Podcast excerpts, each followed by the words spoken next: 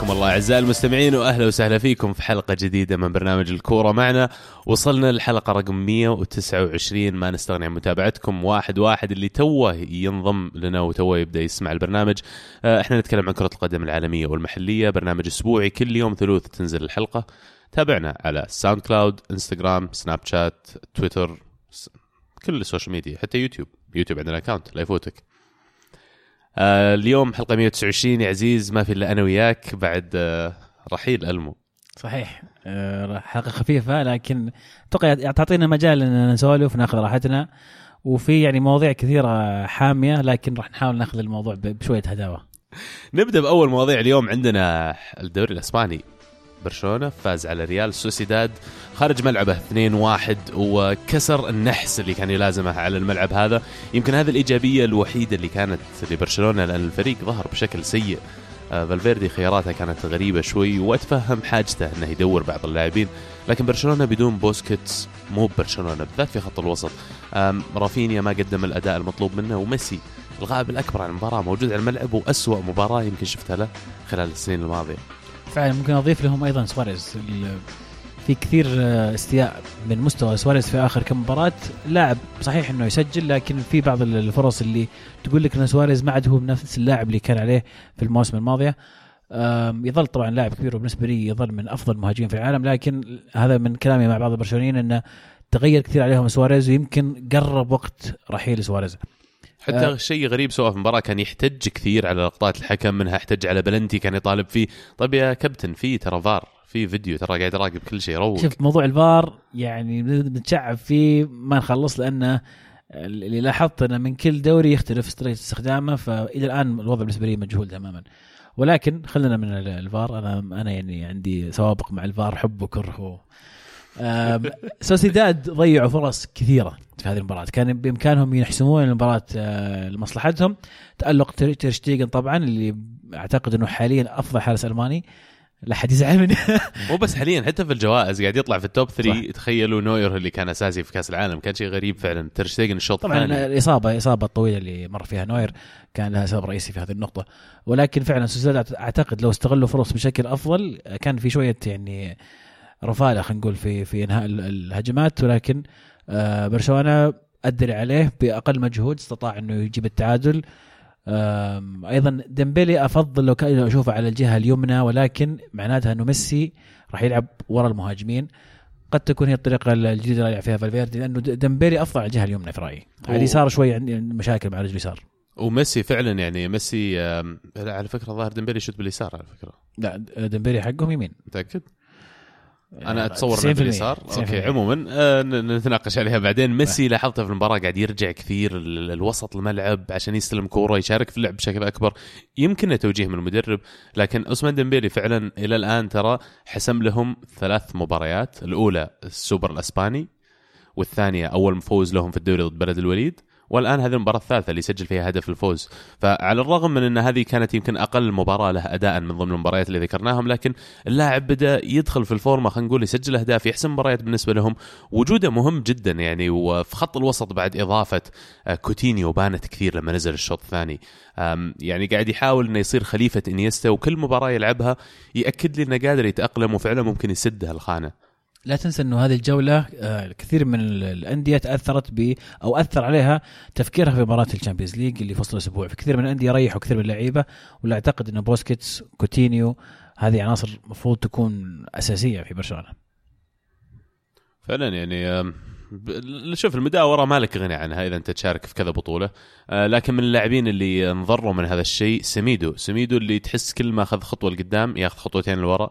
مباراتين ما لعبهم مع برشلونة. لما رجع الآن شارك في التشكيلة الأساسية مستواه كان سيء جدا يعني آم، ما عجبني للأمانة. وحتى اللي بانت بين الشوطين لما رجع سيرخي روبرتو لخط الوسط وسحب سوري لخط الدفاع وسحب سميدو. يعني تحس هل ممكن يثبت نفسه في الخانة هذه بالذات في وجود منافسة في ظل المستويات اللي؟ شفناها من سميدو حاليا ما أعتقد إنه يعني هذا المستوى المطلوب لتكون ظهير أساسي في آه، برشلونة. آه شفنا سيرجيو روبرتو في أكثر من من مرة يقدم مستويات جيدة على الطرف اليمين.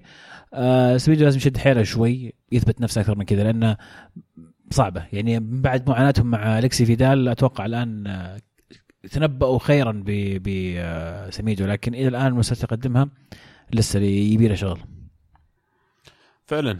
آه، المباراة الثانية ريال مدريد تعادل كمان خارج أرضه في إقليم الباسك أمام أثلتيك بلباو. واحد واحد ومدريد يرجع من هزيمة وينتصر من جديد. على الرغم من خلينا نقول المستوى الهزيل أو أن مدريد قاعد يعاني شوي في جمع النقاط آه، مقارنة ببرشلونة على الأقل.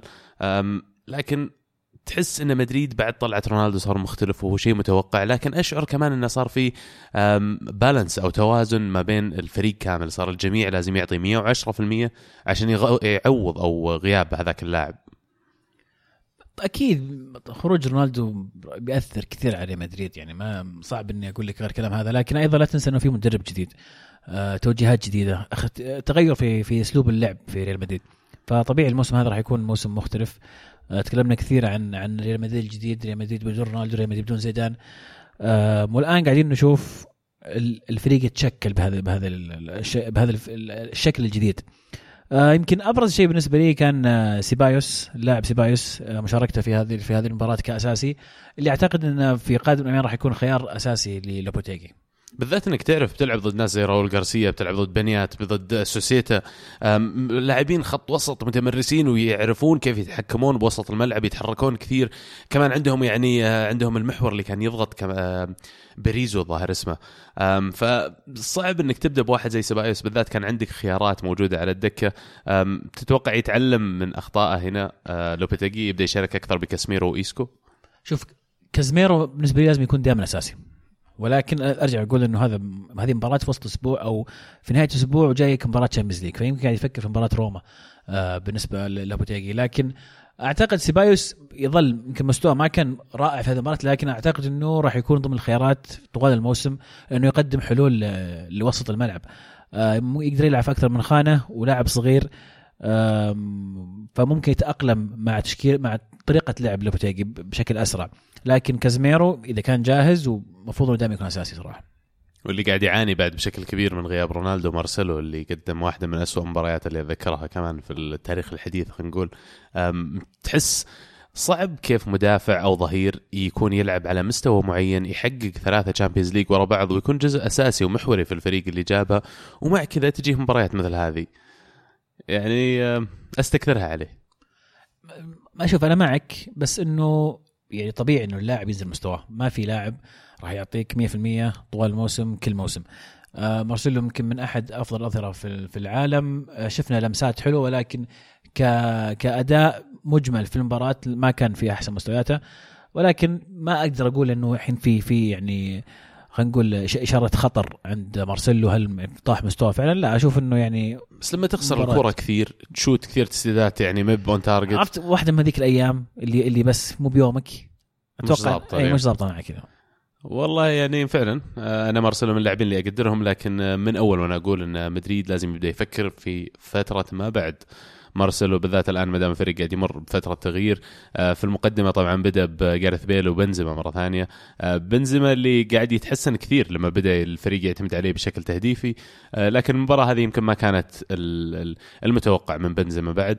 هل تشوف بيل قادر انه يكون النجم الأول في مدريد في غياب رونالدو ولا تحس ممكن اسنسيو إيسكو اللاعبين هذول الموجودين هم اللي يأخذون هالة اللاعب اللي يقود ريال مدريد؟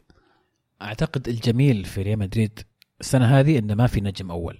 أعتقد إنه مجموعة نجوم شخصيا أرى إنه إيسكو يعني أحد النجوم الأوائل في مدريد مع أسينسيو مع مودريتش طبعا ومع مع جاريث بيل بنزيما بادي الموسم بقوة. فهنا يبان لك إنه مدريد ما عاد هو بنجم واحد مجموعة نجوم يلعبون. فقد يكون هذا شيء إيجابي لأنه شال عنهم ضغط اللاعب الواحد اللي هو رونالدو وكان هو رونالدو نجم المباراة أو نجم الفريق. فهذا ممكن يستخدمونه كشيء إضافي شيء إيجابي للفريق. ونشوف نهاية الموسم بدنا نقيم أكثر من كذا. هو اتلتيكو بالباب وخطتهم يعني اللي بدوا فيها برافو على مدربهم الصراحة لأن كروز لما تعطيه المساحة وتصير كل الكور تمر من عنده ممكن إنه يعني يؤذيك كثير بالذات في الباسات الطويلة في صناعة اللعب لكن خط وسط اتلتيكو بالباو ما ترك له أي مساحة إنه يتحرك فيها حاول يضيق عليه الخناق قد ما يقدر ونجح أنا أشوف في الحصول على نتيجة إيجابية آه، على ملعبه بالتعادل أمام ريال مدريد واحد واحد. ملعب صعب طبعا السمامس ما هو ابدا سهل. نقول hard luck مدريد تحس ولا؟ لا أشوف إن التعادل مستحق للأمانة. أتفق معك. آه، في المباراة الأخيرة اللي راح راح نذكرها في الدوري الإسباني آه، أتلتيكو مدريد يتعادل واحد واحد أمام إيبار. آه، أتلتي يعني على الرغم من إن مهند من ضمن الناس اللي كان مرشحهم لأشياء كبيرة هذا الموسم لكن بداية سيئة وبداية متواضعة لهم في الدوري. فعلا بداية متواضعة جدا بالنسبة لأتلتيكو مدريد اللي أعتقد كم الحين عندهم؟ كم نقطة من أربع أربع أربع مباريات؟ خمس نقاط من أربع مباريات. يعني طبعا شيء قليل جدا بعيد عن مركز الصداره برشلونة. غريب صراحة. آه كثر الكلام الآن طبعا الناس تحب تنط وتتحمس وتعطي آرائها من بدري لكن كثر الكلام أنه آه سيميوني آه مل أو ما عاد عنده حلول استنفذ كل اللي عنده عطى كل اللي عنده. آه الفريق محتاج تغيير تام خلينا نقول زي الخضة جديدة تغير النادي تماما. طبعا ما زال بدري جدا جدا ان نحكم على أتلتيكو مدريد. قد يعني نشوفهم يلحقون في ركب الصدارة ولكن فعلا بداية مخيبة جدا بالذات إنه هذه المباراه ترى كانوا بيخسرون فيها. آه، عارضة مرتين ايبار يعني. ومو بس كذا أتلتي أنت صرفت مبالغ كبيرة الصيف هذا. فزي ما قلت فريق قاعد يتعرض للخضة بس المفروض إن هذه الخضة قاعدة تطور من الفريق وآخرتها من اللي يجيب لك هدف التعادل واحد من الأكاديمية. فأنا أستمتع بالأشياء هذه في كرة القدم الأمانة ويثبت لك فعلا إن الموضوع ما هو على فلوس. ممكن إنك حتى لما تصرف وترفع المنافسة تعطي حافز لمثل هذول اللاعبين. أه، أتذكر من عند الميلان شو اسمه عندهم جناحهم الإيطالي كوتروني. كوتروني ما بدأ يبرز فعليا أو يشارك بشكل أساسي مع الفريق إلا بعد ما صارت الانتقالات الكبيرة هذه. صحيح. طيب أتوقع معاناة أتلتي تكمل؟ لا أعتقد راح يلقون طريقهم كويس. يعني سيميوني مدرب خبير وخبير في أتلتيكو مدريد بعد. فاعتقد إنه راح يلقى الحل ويدورون ويلحقون بالمتصدرين. السؤال يظل هل هم بعيدين الآن تماما عن برشلونة في أمل يقربون ولا آه، في أمل؟ طبعا الموسم طويل في بطولات كثيرة مباريات كثيرة متداخلة فأي شيء ممكن. لسه ما استبعدهم تماما. إي يعني لأن بس نعرف إحنا كمان من التاريخ الحديث على الأقل إن الدوري الأسباني يحسم بفرق نقاط قليل جدا يعني ومو شرط إنه حتى في نهاية الموسم لما لما خلينا نقول يستسلم الفريق اللي طارده. الفرق قليل ترى وبالنسبة لفريق أنت طارده زي برشلونة فريق عنده مو بس quality سبع نقاط الآن فرق من خمس مباريات. إيه ترى إيه. شيء يعني ممكن يتعوض لكن شيء كبير. برشلونه عندهم quality كبير وعندهم depth عدد لاعبين كبير يقدرون ينافسون على أكثر من بطولة. فأتوقع راح يكون جهد كبير بالنسبة للاتلتي إذا كانوا يحاولون يلحقون فيهم. في الدوري الإنجليزي ليفربول يفوز 2-1 على توتنهام هوتسبر. آه، ليفربول خمس انتصارات من خمس مباريات. بداية صاروخية للدوري الإنجليزي. ويبتلون يجمعون النقاط على الرغم من ان صلاح للآن مو هو بصلاح حق الموسم الماضي. احكي لي وش وش وش الكلام اللي أسمع عن مشاكل ماني وصلاح مؤامرة نظريات مؤامرة. لا يقولون ماني ما يناول صلاح زعلانين بعض. والله شوف أنا ماني أنتقد على هذا الشيء من قبل آه، ما العالم شابين عليه الحين من الموسم الماضي من أول ما جاهم صلاح وأنا أشعر ان ماني عند النزعة الأنانية هذه أكثر. ما أنظر ولا ولا أتوقع ان في مشكلة بينه وبين صلاح قد ما إنه ماني يحب يسجل. ماني لما كان معاه فيرمينيو كوتينيو وصلاح والكورة هو قدام الباب ما يناولها لهم يشوت حتى لو ضيعها. هل ممكن يعني يشعر بالغيرة إنه صلاح يعتبر نجم الأول فريق أو هو سرق الأضواء السنة الموسم الماضي؟ أحس عشان تصير مهاجم فنان ومهاجم شاطر لازم تصير عندك نزعة الأنانية شوي هذه إنك أنت اللي تبغى تسجل. حتى لو ضرت الفريق. إذا سجلت ما راح تضر الفريق هذا الفكرة فيها. لكن إذا أنت بتلت تسوي زي كذا وبتلت تضيع إلا راح تصير مشكلة. لأن مباراه زي هذه ليفربول المفروض فايزين أربعة خمسة لكن تحس إنه فعلا قلة توفيق قدام الباب هي اللي أدت لهذا الشيء.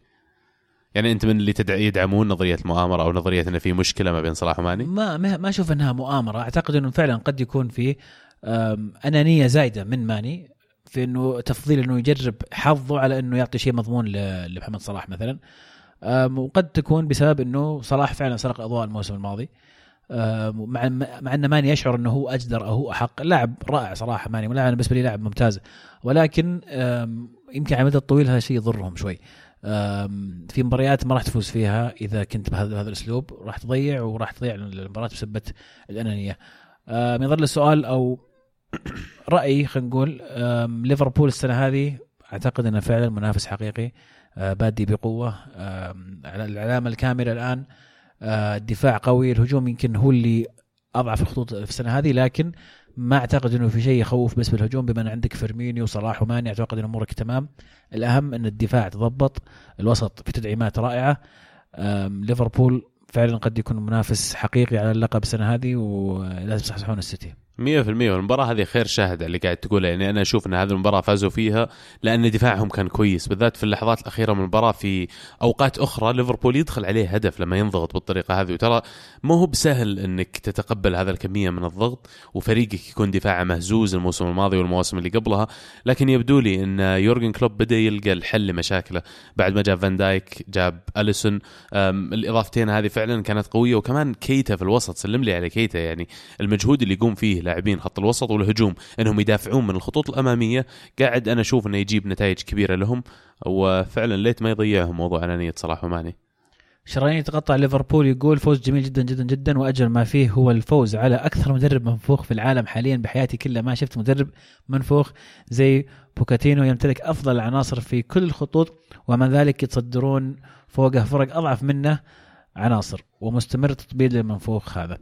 شوف بدون الإساءة يعني على بدون وجهة نظر عليه ولا لا لكن كلوب في المباراة هذه عشرة من عشرة كيف إنه حط الخطة اللي تتفاهم مع خطة سبيرز. توتنهام قدر إنه فعلا ي cancel هم. لكن لا تقيس على المدرب تقول منفوخ ولا غيره لأن معليش سبيرز عندهم 11 لاعب يلعبون بس ما عندهم على الدكه أحد ترى. هذه هي. هو ذكر إنه أح عنده أحسن عناصر. أنا ما أتفق إنه عنده أحسن عناصر. عنده عناصر ممتازة نعم لكن لا تنسى إنه الدكه اللي عند ليفربول لا تنسى إنه توتنهام ما عزز في الصيف أصلا ما سوى أي انتقال. ولا أعتقد إنه مدرب حقق اللي حققه مع توتنهام هذه السنوات الماضية يعتبر منفوخ آه، شفناه يتصدر مجموعة فيها ريال مدريد شفناه أحرج قلوي في ال Champions League شفناه آه، يحصل المركز الثاني في الدوري والمركز الثالث. بعناصر أقل بكثير من اللي عند السيتي واللي عند اليونايتد واللي عند وأيضا عند ليفربول وتشيلسي طبعا. ف اعتقد إنه شوي قاسي الكلام لما تقول بوكاتينيو منفوخ جدا قاسي. طيب إيش رأيك ب اللي خفس عين فيرمينو؟ فيرتونجن. والله شطحة شطحة مرة. الف- الفاول على فيرمينو يقولون صار. احسب فاول على فيرمينيو هو شكله بالغلط ترى ما يدري عنه. أهم شيء إن الرجال طلع سليم بس يعني يقولون ليفربول صرحوا بعده انه بيخضع للمراقبة لكن يبدو إنه وضعه سليم بس شكلها في الصورة إيه يا إيه يعني أخي. أصبع دخل جوا عينه. وين؟ شلون؟ ثلاث أرباع الأصبع عرفت؟ عجيب الرجال. والله حتى عينه لينة عرفت؟ الحمد لله على السلامه يا أبو الفير. فيرمينو عاد بين المهاجمين الثلاثة هو اللي قاعد يخلي ليفربول الآن إنه يستمر قاعد يخلي الهجوم ينفع حتى لو كان اللي حوله أنانيين هو أقل لاعب أناني شفته من فترة طويلة جدا في الملاعب. آه، يعجبني اللاعب لهذا السبب يحط القميص اللي هو لابسه قبل نفسه وأتوقع إنه خلال الثلاث أربع سنوات الجاية راح يصير هو المهاجم الأول في المنتخب البرازيلي وصعب جدا يفقد مكانه من هجوم ليفربول. ترى صدقنا فيرمينيو. نفطر سوا كنا في البرا... في, في روسيا. أنا وياه والمهند كنا نفطر سوا مع فيرمينيو طبعا مع إيش قال عائلته. لكم؟ قال السلام عليكم. هذه ما أعرف يبقش. عائلته إيش فيهم؟ هو حنا أنا وأنا والمهند وهو وزوجته وبزارينا كلنا نفطر سوا كنا يعني. حبيب مرة أجل حبيب. أنتم أصدقاء العائلة مو بس نعم، أصدقاء له. نعم، إيه. والله صحيح. موضوع أقرب مما توقعت صحيح. يقول واعدنا إنه يجي يزورنا في الرياض قلت له أنتم المو عائلة؟ لا. عائله الكره معنا نعم.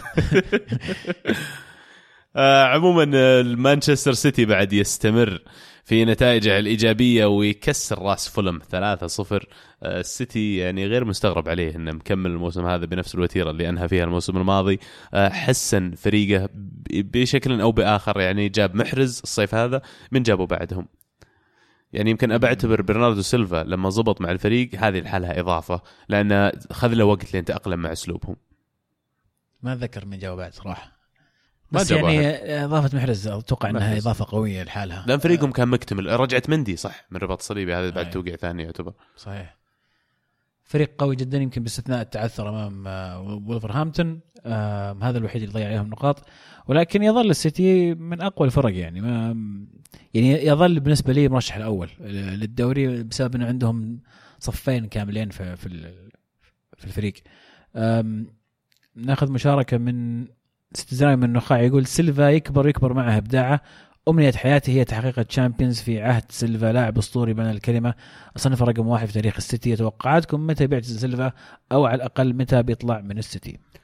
والله يعني شوف بعلق على هذا الموضوع فعلا لأن أنا بالنسبة لي نقطة التحول الحقيقية لمانشستر سيتي كانت بالتوقيع مع ديفيد سيلفا. كان أول لاعب فعلا من مستوى آخر يرضى يجي لنادي مثل السيتي على وقتها لما ما بعد صار عنده أي إنجازات ولا بعد صنع له أي شيء. آه، جاء من بعدها أجويرو إذا ما كنت غلطان إن سيلفا كان موجود حتى من قبل. آه، لكن فعلا إضافته ما يقدر يعوضها أي أحد لاعب من مستوى آخر ومن كوكب آخر. لكن حظه سيء مع الـ Champions League. كنوعية ومستوى يستاهل إنه يفوز فيها. صحيح في كثير لعيبة يستاهلون يفوزون بجوائز لكن مو على كيفنا للأسف. لكن ديفيد سيلفا أتفق معك تماما يعني من الرواد في مشروع السيتي الجديد زي ما نقول. لاعب يعني للأسف نقدر نقول إنه underrated under appreciated بعد. يعني ما ما حد يقدره بالحق. اللي يستاهله لاعب رائع جدا لمساته خرافية.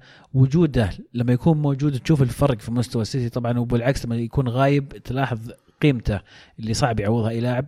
آه، فعلا هو لاعب يعتبر أحد أساطير السيتي. ومتى يعتزل؟ آه، يعني أعتقد سنتين قدام. يمكن ما حتى يوصل. أتوقع بيرجع إسبانيا قبل. الإسبان العاده يرجعون ما يقعدون في إنجلترا. أو إنه يروح نيويورك.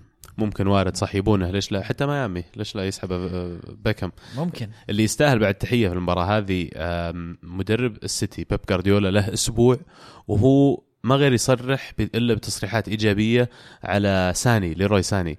وفعلا ما أخذ الموضوع أكثر من 100 ثانية من ساني لما دخل المباراة إنه يعمل الفرق بالنسبة له. يوريك إنه كيف مهم المدرب فعلا يدير شخصيات اللاعبين اللي تحته. دائما نتكلم عن هذا الموضوع ونعيده. ويعني هذه يمكن أفضل إضافة سواها جارديولا خلال المباراة هذه. شيء ثاني التغييرات التكتيكية اللي تصير وسط المباراة. طبعا مو بغريب عليكم أتوقع إن فيفا 19 بيطلع قريب الأسبوع الجاي الظاهر أو اللي بعده. لما جو سألوا اللي سوى الجيم وش اللي خلاك تغير آه، أسلوب التكتيك في اللعبة نفسها؟ فهم حطوا اضافوا طرق إنك كيف تغير الخطة وأنت في وسط المباراة. قال إنك أنت تتفرج على مانشستر سيتي وأشوف كيف جارديولا يبدأ الخط يبدأ المباراة بخطة. لما يفقد الكورة تتغير الخطة لما ترجع الكورة تتغير من جديد لما يكون ضاغط على الخصم تتغير. فالخطة هي أكثر من مجرد وجود لاعبين ورسمتهم على خط الملعب. لا هي أدوار ومهمات ولازم يفهمها فعلا اللاعب عشان يقوم فيها. أه، بانت لما انتهت المباراة كان ووكر ظهير يسار فرناندينيو ظهير يمين. كيف وصلنا لهالمرحلة؟ أنا ما دريت عرفت؟ بدأت المباراة كان ووكر ظهير يمين فرناندينيو محور الأمور ماشية ويغير لك إياها وتحس إنه بدون أي جهد. فلما تسألوني ليش مدرب من كوكب آخر هذا ليش. بسميك شبيح بيب. والله تقدر يعني بس إلى الآن أنا جايز اللي قاعد اشوفه منه يا أخي.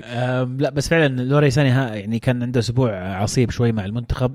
انت طلع من المعسكر آه، بعدين فجأة أعلنوا إنه جاته بنت فاضطر انه يغادر آه، كان في تصريحات آه، من اللعيبة المنتخب الماني ضده إنه اللاعب ما نحس إنه يعني تفرق معه فاز خسر بالنسبة له كلها واحد ما في يعني ما في رغبة قوية عند اللاعب.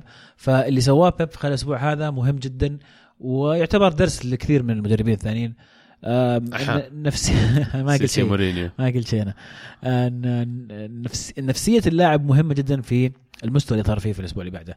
التهيئ النفسي طبعا هذا درس لكل أيضا الأندية السعودية. التهيئ النفسي للاعب مهم جدا وعنصر أساسي من المستوى اللي يقدمه اللاعب. التهيئة بعد المباراة بعد الخسارة بعد الفوز كل هذه أشياء مهمة جدا وتغيب كثير للأسف عن عن كرتنا في السعودية. فعلا اللاعبين لهم مشاعر ويشعرون وأنت نفسك أصلا تلقى نفسك لما تكون في حالة نفسية معينة أدائك في العمل في الدراسة بين في الحياة الاجتماعية يفرق باختلاف مزاجك باختلاف حالتك النفسية. ف فعلا هذا الشيء المفروض نلتفت له. آخر يعني إهداء نسميه ولا اللي تبغى تسميه برناردو سيلفا الصراحه في المباراة هذه كان النجم الأول بالنسبة لي. يعني لاعب رائع لاعب قاعد يذكرني بالموسم حق آخر موسم له مع موناكو لما فعلا يعني ولع دوري أبطال أوروبا بأسلوب لعبه وكان فعلا النجم الأول في موناكو ذاك الوقت. إلى الآن أنا أشوف إنه بدأ يسترد مستواه قاعد يتطور أكثر وأكثر وهو راح يكون اللاعب اللي يعتمد عليه السيتي في السنوات الجاية. فعلا ويحسب طبعا أيضا لجوارديولا اللي بداية الموسم هو معتمدة كعنصر أساسي في الفريق. زي ما قلت أحد يعتبر صفقة جديدة لأنه الموسم الماضي ما كان مشاركته بالقدر اللي شفناه الموسم هذا. فمندي برناردو سيلفا موجودين من زمان ولكن يعتبرون صفقات جديدة. وهذا هنا نتكلم عن قوة السيتي العمق اللي عندهم في اللعيبة. مبروك للسيتي. المباراة اللي بعدها أرسنال يفوز خارج أرضه 2-1 أمام نيوكاسل. وخلال سنوات اوزل اللي يعني متوسطة من البقاء القصيرة مع أرسنال ما لعب ولا مرة ضد نيوكاسل. ما راح ملعبهم ولا مرة. هو الظاهر ما لعب ضدهم أصلا خير شر في ولا موسم. معقولة؟ كل مرة يلقى له عذر. يا تعبان يا مريض يا مسافر يا والله ما له خلق ما أدري إيش. فالزبدة المباراة هذه حجروه قال تعال بتلعب. ومبروك فعلا لعشاق أرسنال ثلاث انتصارات على التوالي. شكرا. آه ثاني انتصار على التوالي خرج الملعب. اي وثالث على التوالي في الدوري. أوف والله شعللته. والله مو بس كذا يا أخي أنا شوف دائما أحب لما يصير النتائج إيجابية أحاول أنظر للسلبيات ليش؟ عشان تقدر تتطور أكثر. فمن السلبيات اللي شفتها خلال الآن خمس مباريات لأمري ما في ولا كلين شيت ولا شباك نظيفة في ولا مباراة. وترجع الموضوع يرجع بشكل أساسي. أتوقع إلى أسلوب اللعب الحديث اللي قاعد أشوفه مو بس عنده. هو جاتوزو قاعد يسويه مع الميلان. توخيل قاعد يسويه مع بي اس جي بعد الـ total football وبعد ما جت مفهوم كرة القدم الشاملة وغيرت كرة القدم ذاك الوقت أتوقع الآن قاعد يصير التحول اللي بعده اللي هو المدربين الآن عندهم نزعة أنهم يبدون ببناء الهجمة من الدفاع والحارس. يقول لك أنا عندي 11 لاعب في الملعب ليش ما أستفيد منهم كلهم؟ الحارس ليش يصير غير مشارك في الهجمة؟ لا خلني أسا... يعني أخليه يبدا كمان في صناعة الهجمة معي. فالموضوع هذا قاعد يخلي بيتر تشيك بالنسبة لأرسنال اللي يسوي غلطات كبيرة جدا. كل مباراة يعني قاعد يلعبها قاعد يقرب لينو أكثر وأكثر إنه يصير الحارس الأساسي. أتصور المباراة الجاية راح تكون في الـ Europa League. إذا لعب كويس لينو أتوقع راح يصير ضغط غير طبيعي على تشيك. لينو في الـ Europa League. آه، غالبا 99% لأن إذا ما لعبته في الـ Europa League متى بتلعبه؟ في الـ FA الكار... في, بيلعب. في هو في الـ Carling. بيلعب في الـ FA وبيلعب بالكارلينج وبيلعب باليوروبا ليج. فالعاده هي بطولات الكأس تعطيها حارس وهذا اللي كنا نسويه مع سبينا حتى طب. دوري أبطال أوروبا غير الدوري الأوروبي؟ طب الدوري الأوروبي يعتبر دوري. طيب لا مو بدوري كأس. سويته دوري على كيفك. اسم اسم الدوري الأوروبي. آه، سقراطس مثلا المباراة هذه كان رائع أفضل مباراة له من جاء الارسنال لوكاس توريرا نزل الشوط الثاني ما زال يشارك من الدكة لكن المرة هذه نزل بدال جندوزي. جندوزي اللي ما كمل المباراه الكامله يمكن لأن شاكا سجل جول رائع من فاول آه، حافظ عليه. أتوقع إن فعليا أفضل لاعبين خط وسط يلعبون المفروض جنب بعض عندنا آه، طبعا في غياب رمزي الحين اللي هم تشاكا وتوريرا. آم، تشاكا لما يلعب مع جندوزي لما يلعب مع رمزي لما يلعب مع هذول اللاعبين يصير عليه مجهود وحمل دفاعي كبير جدا. واللاعب فعلا أدواره هو أفضل دور يقوم فيه مو بدور دفاعي ما هو بلاعب يعرف ترى يكسر ولا يعرف يقطع الكورة. هو لاعب كويس في الباسنج كويس في التحكم بالكورة كويس في السيطرة على المباراة. وكمان خطر لما تجيه الكورة قدام منطقة الجزاء يسدد من بعيد. فعشان كذا مهم إنك تحط لاعب مثل توريرا جنبه. توريرا عنده مجهود بدني أكبر قادر أكثر على تغطية الدفاع والقيام بالمهام الدفاعية. فأتوقع مسألة وقت قبل ما يصير توريرا من العناصر الأساسية. آخر شيء لاجازي واوباميانج من أول الموسم وأنا أقول كل ما يلعبون مع بعض فريقنا يلعب بشكل رائع وهذه المباراة ما كانت استثناء آه، ضروري جدا وجود هذول الاثنين مع بعض. حتى لو بتداور ما بين اوزل ما بين آه، مخيتاريان ما بين آه، أم، أحس ضروري جدا وجود هذا الاثنين على الملعب في طول الوقت لأنهم يعطونك goal threat يعطونك دائما خطر إنك تسجل جول إلى الآن أنا متفائل للأمانة. أول مباراتين ضد السيتي وتشيلسي آه خلينا ننساها. مباريات كبيرة كان ممكن إنها تروح either way لكن الثلاث مباريات اللي بعدها مثل ما كان متوقع إن المباريات اللي جاية بالنسبة لأرسنال سهلة نسبيا. فقالوا هذه فرصة لأرسنال لو كان فعلا جدي على المنافسة على الـ top four إنها يثبتها في الفترة هذه. يبدأ يجمع النقاط يبدأ يدخل في موضوع الـ momentum وإنه قاعد يفوز مباريات ورا بعض يجمع نقاط ورا بعض فيعطيهم ثقة يعطيهم دفعة معنوية. المفروض إنه يستفيدون منه بشكل كبير. كثرت حكي عليكم على أرسنال معليش بس آه، يا أخي أحبهم. لا، خذ راحتك. لأن لما يخسرون إحنا بنكثر حكي عليهم. هذا هذا تقعدون تسوون لي هيت غير طبيعي. يعني. آه، المباراة الأخيرة كمان اللي هي مانشستر يونايتد يفوز خارج أرضه على المتصدر السابق للدوري بتعادل النقاط آه، واتفورد. يونايتد. مفاجأة أنا أعتبرها صراحة. صدق؟ متفاجئ كنت متوقع واتفورد ها؟ واتفورد واتفورد كان عنده علامة كاملة قبل المباراة هذه. فاجأتني المباراة صراحة. مو يعني باخذ راحتي دائما وأنا مو فيه خليني باخذ مع إنه أحلى هو موجود صراحة إني اطقطق عليه وهو موجود. سمولينج سمولينج قاعد يتحسن كثير معهم. أه، فريقهم يعني ما ودي أقول بدأ يزبط بس مثلا الكسيس سانشيز يا أخي أه، من طلع من أرسنال وهو مندمر وما أقولها لأنه يشجع أرسنال ترى. صدقني يا أخي لو ألمو موجود قال لك نفس أنت إيش الشيء. فيك؟ طب ليش ليش يعني اخترته هو من بين كل التشكيلة؟ لأنه هو اللاعب اللي جابوه على أساس راح يصير أحد نجوم الفريق واللي بيضبط خط الهجوم لكن اللي شفناه أنه من جاهم أرقامه الصراحة معليش بس زي الزباله معليش الكلمة okay sorry خليني أعيد صياغتها مثل وجهه. بس فليني يعني كان أساسي في هذه المباراة. تعرف كيف شعوري على فليني؟ أسطورة عنده assist بعد. طبيعي. إيش فيك أنت؟ طيب اعتماد مورينيو على ليندلوف وسمولينج في قلب الدفاع. هل هذا الثنائي الافضل؟ سمولينج صراحة يعني للأمانة قاعد يأدي كويس. يعني عندي مشكلة واحدة هي نفس مشكلة مورينيو معاه الشعر. عندي مرة مشكلة مع الشعر ما جاز لي ابدا. ولكن بكل يعني بكل واقعية آه، يقدمون مستويات جيدة. هذا الفكرة مع مورينيو. ترى مورينيو مو شرط يلعب الاثنين لأنهم أفضل اثنين حاليا. تلاقي الثالث يمكن أفضل من واحد من الاثنين اللي يلعب اللي هو في ذا الحالة بايي. لكن يرى إن بايي ما وصل لقمة مستواه ولسه قدامه الكثير عشان يعطيه فعشان يحقق ال- ال- المستوى اللي يطمح له مورينيو يرى مورينيو إنه لازم اقعده على الدكة أقهره ألعب هذا قدامه. بايلي آخر مبارتين كان كان ضايع كان جايب العيد كان مرة جايب العيد. يعني يعني كان يعني حطه في الدكة المرة هذه كنوع من العقاب. بس نفس كلامك على سانشيز. ليش اخترت بايي بس من ذيك المباريات لأن أخطاء المدافع تبان أكبر. على طول تبان. أنا أتفق معك سانشيز ما بعد يوصل ولا نص مستواه اللي تعودنا عليه. ولكن آه، بما تكلمنا عن المنظومة الدفاعية أعتقد بايي ال- اللي سواه في آخر مبارتين جيبة العيد هي كانت سبب رئيسي في إنه يكون على الدكة. آه، ديخيا ما زال ينقذ اليونايتد. آه، شارك كم كرة خرافية. في تحسن كثير في مستوى ديخيا يعني يمكن من كأس العالم إلى أول كم مباراه في الدوري كان في تفاوت في مستواه. نزل مستواه كثير. كانت طلعت احصائيات غريبة عن عدد الكور اللي جهزت عليه وعدد ال- ال- السيد اللي سواها. كانت قليلة جدا. ولكن طبعا نعرف دخيا احد أحد أفضل حراس العالم. وبدأ الآن يعود إلى هوايته المفضلة اللي هي إنقاذ اليونايتد. إيه، في واحد كان سأل سؤال بس ما يحضرني كان يقول آه، ليش الناس ينتقدون مورينيو؟ على مستوى بوجبا مع يونايتد مقابل مستواه مع فرنسا وما ينتقدون موضوع أو ما ينظرون لموضوع دهيا مع يونايتد ودهيا مع إسبانيا خالد يقول كثير يلوم مورينيو على مستوى بوجبا وينسى مستوى ديخيا مع يونايتد المنتخب السؤال ليش؟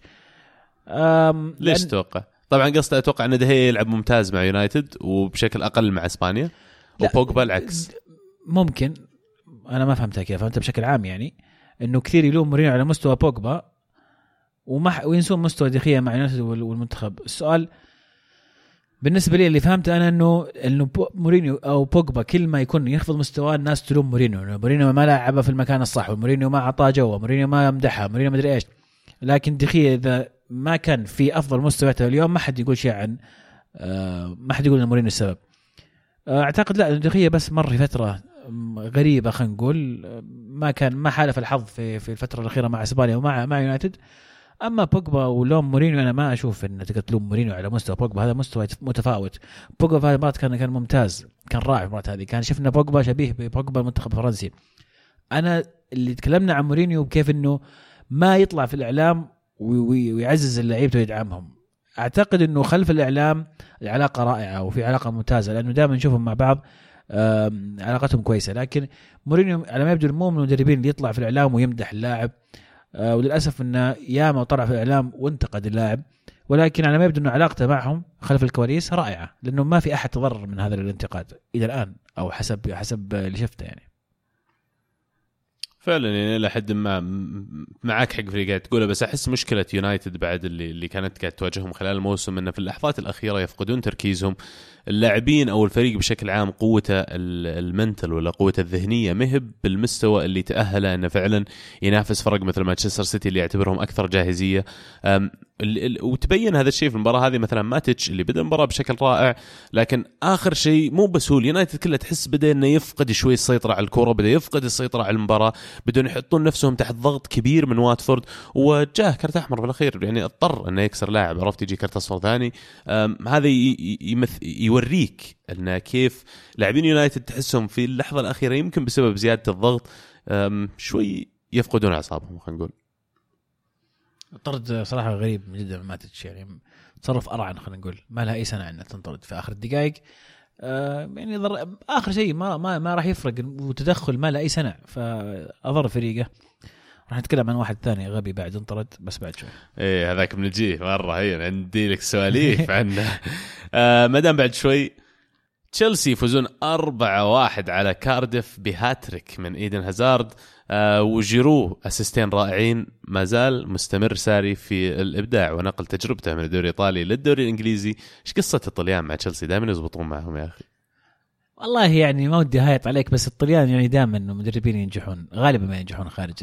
يعني في واحد إيطالي عندكم جاب ال- ال- الدوري مع مع فريق تو صاعد زي كذا؟ يقولون يعني رانييري. رانييري. ما قد جاب دوري إيطالي بعد. بالضبط. إيه. كان متخصص المركز الثاني أقول لك. لا مدربين المد- المدرسة مدرسة رائعة صراحة وتستطيع تطبيقها في أكثر من دوري على ما أعتقد إنه تتأقلم بسرعة في مختلف الدوريات. فاجأني صراحة النتائج اللي قاعد يقدمها الآن تشيلسي. مفاجاه شوي توقعت إنه يحتاج وقت أكثر للتأقلم آه، مع طريقة لعب ساري المختلفة تماما عن طريقة كونتي تماما في اختلاف كبير بين الطريقتين. ولكن على ما يبدو انها جابت جورجينيو ساهمت كثير في توصيل هذه هذه الفكرة أو أسلوب اللعب آه، ساري. الآن فاز بأول خمس مباريات ما سواها يعني مدربين كثير الظاهر دخل مع من أول موسم دخل مع جوارديولا وأنشيلوتي وناسي من الظاهر من الرابع من المدربين اللي من أول موسم لهم يحققون أول خمس آه، انتصارات في الدوري. آه، ماشيين بطريقة ممتازة ولكن يظل السؤال إلى متى يستطيعون آه، الاستمرار بهذا الشكل؟ بالذات إنه عندهم عندهم Europa League صح؟ إيه يلعبون يوروبا إيه فنشوف طبعا كمية الاهتمام اللي يعطونه لل- لل Europa League ونشوف نشوف كيف يقدرون ينسقون بين البطولات الأربعة اللي يلعبون فيها. هازارد أنا ما ودي أطير به بس إنه يعني سجل هاتريك في المباراة هذه. قدم واحد من أفضل الأداءات اللي قدمها خلال الموسمين أو الثلاث مواسم الماضية. الصراحة عجبني كثير في المباراة هذه. اللاعب هذا غريب كيف يتقلب مزاجه. ويبدو لي إن المدرب اللي ينجح مع تشيلسي دائما يلقى طريقة إنه يخلي هازارد يشتغل على أعلى مستوى. فبعطيه ه- أه، شو يسمونه ساري كريدت وبعطيه فعلا يعني يستاهل التحية اللي قاعد يسويه هو قاعد يشتغل صح للأمانة. يقولون المدربين يعني اللي آه، مهووسين بالتحكم بجميع نقاط لعب فريقه وكيف الطريقة اللي تلعبون فيها والطريقة اللي تغطون دفاعيا والطريقة اللي تضغطون وحتى في بناء الهجمة. فبالنسبة لبعض اللاعبين مريح ترى هذا الأسلوب إنك تعلمه بالضبط شو أسوي لا تجي تشغلني. أيضا لازم لازم نحيي آه، جيرو في هذه المباراة اللي حتى هازارد نفسه مدحه بعد المباراة قال قال يمكن أفضل لاعب رأس حربة آه، في ص- استلام الكرة وتنزيلها لل- للمهاجم الثاني. آه، شفناه سوى اسيستين في هذه المباراة كذا الهازارد آه، لاعب آه، يعتمد عليه ساري يعتمد عليه ديشام في المنتخب الفرنسي. يعني أعتقد إنه مهضوم حقه كثير هذا اللاعب. آه، وتحية لطارق أدري إن طارق البطي أحد محبين جيرو مشجعين جيرو الأوائل يمكن. ففعلا وأنا طيب يا أخي دائما إحنا عليكم تذبون علي. لا بس يعني ه- طارق مرة طارق يعني يعني لو جيرو يروح النصر يشجع النصر عاد أتوقع. كنت بقول لك انه حتى فعلا حتى أتوقع أغلبية جمهور أرسنال على الرغم من انه راح لتشيلسي أحد ال- ال- ال- الغ- الغرماء التقليديين للفريق والديربيات اللي بينهم يعني قوية وكبيرة لكن جيرو مو من اللاعبين اللي تزعل عليهم مو زي فابريجاس عرفت؟ لأنه فعلا لاعب كان يقدم كل ما بي- عندك في المباراة وبعض الأحيان ما يكفي أو أسلوب لعبك ما يناسب أسلوب لعبه أو يعني ما يتوفق لكن في مباريات زي كذا لما عندك واحد زي هازارد شهيته مفتوحه الأهداف اللمسات اللي كان يعطيها يعني شيء مش طبيعي يعني. مبروك تشيلسي. تحسهم ينافسون على اللقب؟ أنا داري بدري بدري بس مرة بدري. كإحساس. يستطيعون ينافسون على اللقب إذا ركزوا على الدوري. إذا سحبوا على ال Europa. إيه. وإيش قصدك لما تقول يسحبون على ال Europa؟ يعني مثلا هازارد ما يلعب في ال Europa أبد؟ إيه هازارد ما يلعب. أبد. لا يعني إذا وصلت بعيد okay بس آه، في البداية لا لا تلعب هازارد. ليش؟ نزل الشوط الثاني آخر 20 دقيقة يمكن اي ألونزو ازبلكويتا الباقيين إيه. البشكه جيرو يلعبون يعني كانتي. لازم تدور لازم تسوي تدوير. هذه لازم تسوي تدوير. ما أعتقد إنه آه، قرار صحيح إنك تركز Europa League إلا إذا إنك تبغى تترك الدوري تماما وتأخذ المقعد من ال Europa League هذا شيء ثاني. توني بقول لك انت مدرب فيها تشيلسي مغامرة هذه. إي أنت مدرب تشيلسي وش تحس أقرب بالنسبة لهم إنهم لو يبغون يتأهلون لل Champions League هل عندهم فرصة حقيقية إنهم يصيرون في ال top four ولا يروح يحاول على ال Europa League يمكن أفضل؟ تركز على الدوري؟ وتتأهل من مجموعتك في اليوروبا ليج وتشوف كيف تمشي الأمور حسب. بعدها تشوف. ما تقرر الحين. إي لا لا. المفروض حتى لو تلعب الدكه ترى مجموعه الف... المجموعه المفروض تتأهل منها. بالضبط، مين معك بالضبط. إيه، هذا اللي هذا أقول. هذا قصدي. يعني ركز على الدوري تأهل المجموعه ونشوف إيش تصير الأمور. فعلا كلام واقعي. الآن نوصل للدوري الإيطالي. على قولة عزيز جنة كرة القدم. وكل أحد مو بس أنا. كل أحد ومين؟ أنتم مين أنا وكل أحد. أنا كل أحد هذول ما قالوا لي بس آه عموما الدوري الإيطالي آه خلينا نخلي موضوعكم آخر شيء لأن بنوصل له. آه إنتر ميلان ينصقعون 1-0 أمام بارما. مو بينصقعون يعني بس لأن يعني نتائجهم الموسم هذا سيئة جدا. كل الناس كانوا متفائلين ومتوقعين خير لكن في الأخير هزيمة. إيش قاعد يصير؟ ما أدري. أنا يعني سباليتي بالنسبة لي لغز شوي. تخليه تشيله المدرب كويس وتوقعنا أكثر بكثير من كذا من الإنتر لكن للأسف اللي قاعد يصير آه، غريب جدا. آه، الأمانة بارما يعني كان ممتاز في المباراة هذه صحيح لكن مو بالدرجة إنه يحرج ال- الإنتر في في ملعبه. آه، اللي يقهر إنه الهدف اللي جابه بارما من لاعب معار من الانتر آم، ف وهدف رائع صراحة للأمانة.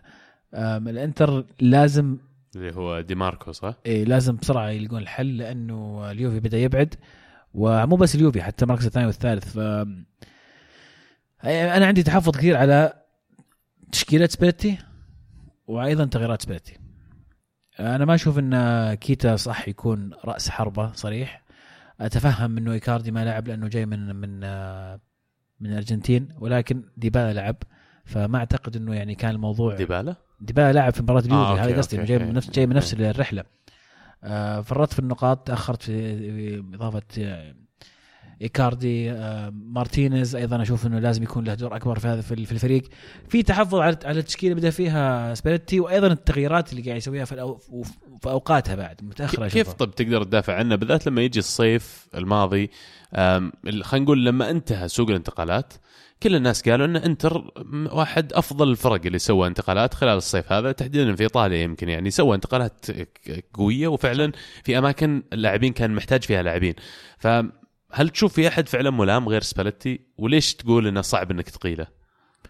أول شيء الإقالة السريعة راح تهز الفريق وما تدري من البديل اللي بيجي الحين ويشقل الفريق يعني أو ينقذه من وضعه كونتي؟ اولا أتوقع صعب إن كونتي يدرب الإنتر أستبعد. ثانيا يعني أي مدرب يجي يمسك نادي في- وسط الموسم راح يكون صعب. أرسين فينجر؟ قاعد أقول لك الأسامي الموجودة إيه أنا أرجع عرفت؟ وأقول إيه. لك إنه أي مدرب يجي يمسك النادي في وسط الموسم صعب. مرة. لأن ال- الصيف بني على تخطيطات سباليتي. فلما تجيب مدرب ثاني عنده تكتيك مختلف اللعيبة هذول ما يخدمون خطتي مثلا. فما أقول إنها ما راح تنجح أنا أقول إنها مجازفة. فأنت ممكن تقعد على سباليتي اللي آه، مقدم معك موسم ممتاز قد يكون عندها ال- الحل قريب يرجع في في ال- في الموسم ينقذ الموسم بطريقة أو بأخرى. فأعتقد إن الموضوع موضوع مغامرة. انت تبغى تغامر مع سبيتي وتقعد أو تشيله وتجيب أحد وتغامر مغامرة أكبر بحيث إنه هذا يمكن ينفع يمكن لا.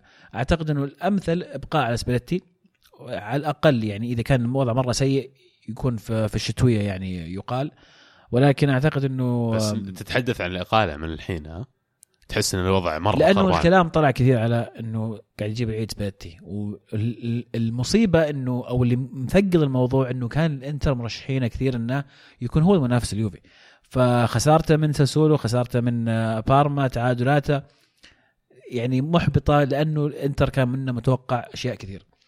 فطبيعي يكون يكثر الكلام عن الإقالة ولكن أعتقد إنه آه، خطأ الآن تصير الإقالة. ما زال بدري غلط إنه أي فريق يقيل المدرب بعد بعد أربع مباريات ف يظل إنه بدري على الموضوع هذا ولكن آه، عا- يعاد دراسة الموضوع يمكن في الشتويه على طاري الإنتر آه، القطب الآخر من المدينة إي سي ميلان يتعادل واحد واحد أمام كالياري في ليلة عصيبة لجاتوزو آه، كمان شهدت هيغوايين تسجيله أول أهدافه للروسونيري ميلان على الرغم من إنه بدأ المباراة بطريقة مهزوزة أول 20 دقيقة لكن قدروا يلقون ال rhythm قدروا يدخلون في جو المباراة وقدروا إنهم يرجعون يسجلون التعادل.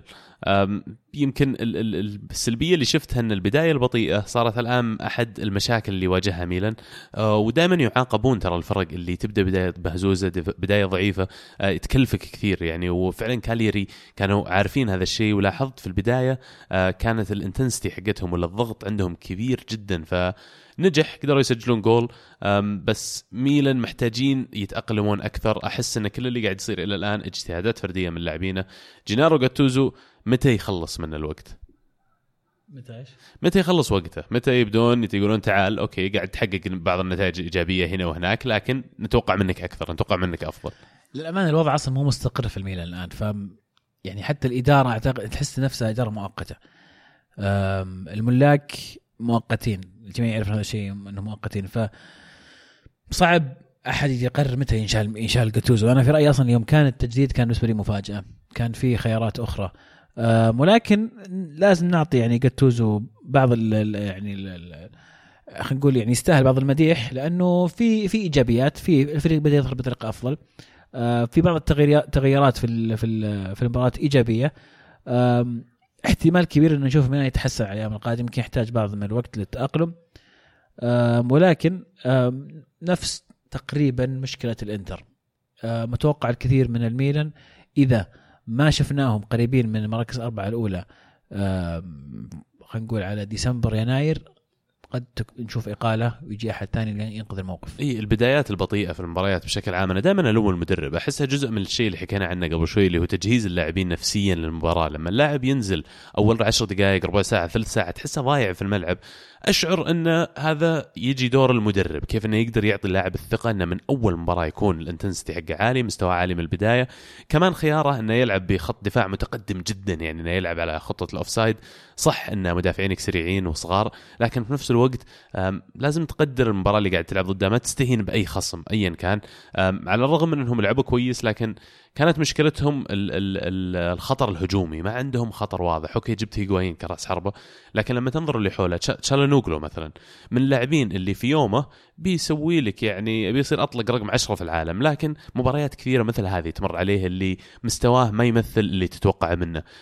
عندك سوسو نفس الشيء. كذا لاعب يعني في خط الوسط. سوسو يمكن هو اللاعب ال- ال- اللي أكثر شيء يعتمدون عليه ميلان الفترة الماضية بس بينفنتورا يعني في أشعر ميلان محتاج لي يمكن جناح هجومي كيتا بالدي مثلا. كنت أتمنى أشوفه يروح الاي سي ميلان بدال إنتر لأنه فعلا هو الشيء اللي محتاجينه. من طلعة الشعراوي على فكرة ما عرو ما ما عوضوا خروجه. نابولي يفوز 1-0 على فيورنتينا بهدف من توقيع إنسيني. assist جميل من ملك آه نابولي ما ودي أقول واثق الخطوة يمشي لأن قاعدين يرقلون يعني. بس متوقع هذا الشيء مع فرق أنشيلوتي.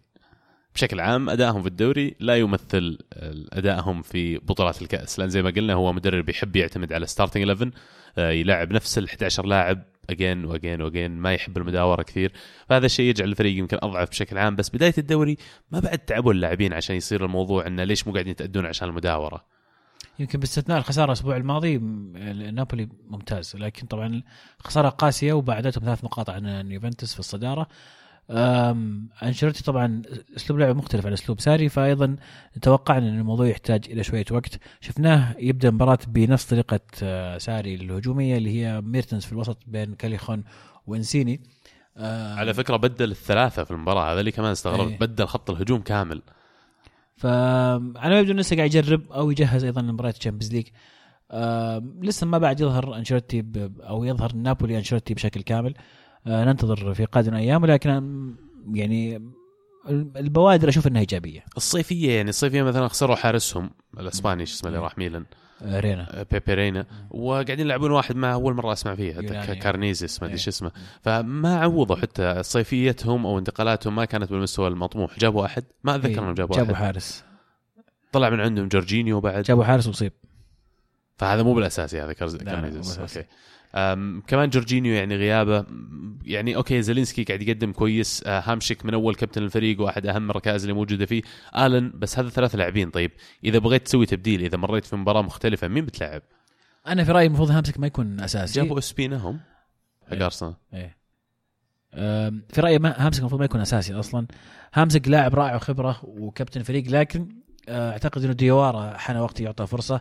اللاعب موهوب لاعب رائع. أه، تخيل ديوارا مع الن وزيلنسكي راح يكون وسط الأنسب. أوف. ترمي هامشك ها؟ نعم أعتبر- أعتبره كحل يعني من الدكة. غريب يعني. حل خبير. ما عاد هو بهامسك آه، السنوات الماضية. يعني أعتقد إنه فائدته راح تكون أكثر لما يكون آه، إضافة كخبرة من الدكة. لاعب ديوارا يستحق انه يكون لاعب أساسي في في نابولي الأمانة. يمكن طب الدور اللي قاعد يقوم فيه هامشك على الملعب ما يناسبه يمكن الخطة تغيرت ب... ب... خلينا نقول بتغير المدربين وتعاقبهم. آه ضاع المركز حقه شوي لأنه حاليا يعني أي أحد يشجع نابولي بيقول لك هامشك أحد أساطير النادي ترى. ما اختلفنا الجميع يتفق إنه أسطورة النادي ولكن أعتقد كثير من متابعين نابولي ومحبين نابولي راح يتفقون معي في إنه هامسك آه، رجع مستواه كثير ما هو بنفس هامسك اللي عرفناه في السنوات الماضية وديوارا كل ما ينزل يقدم مستويات رائعة. يظل عندهم يظل المهم إنهم يسوون التدوير وال rotation في في التشكيلة لأنه زي ما قلنا يلعبون في الدوري وفي ال Champions League ولكن أعتقد إنه الخيار الأساسي المفروض يكون ديوارا. روما في الأولمبيكو. بعد ما كانوا متقدمين 2-0 قرروا إنهم ما يبغون الثلاث نقاط وقرروا يرمون المباراة في الزبالة ويتعادلون 2-2 أمام كييفو. آه روما خيب الأمال كثير. بالذات بعد ما تقدم هدفين على ملعبك في مباراة المفروض إنها محسومة لصالحك. تجي ترميها بالطريقة هذه؟ معليش بس تذكرت الحارس ميرت ميرت أصيب وأسبينا في الدكة. يمكن كان يبغى أنشيلوتي يدور يدور بينهم. آه روما آه غريبة صراحة كيف روما المباراة آه بعد 2-0 المفروض إنك خلاص تقفل عليها. آه حتى كيفو يعني ما هو ما هو فريق قوي للأمانة. ما أشوف إنه يعني كيفو من الفرق اللي المفروض آه إنك يعني خلاص إذا قدمت 2-0 تقتل المباراة وتنهيها.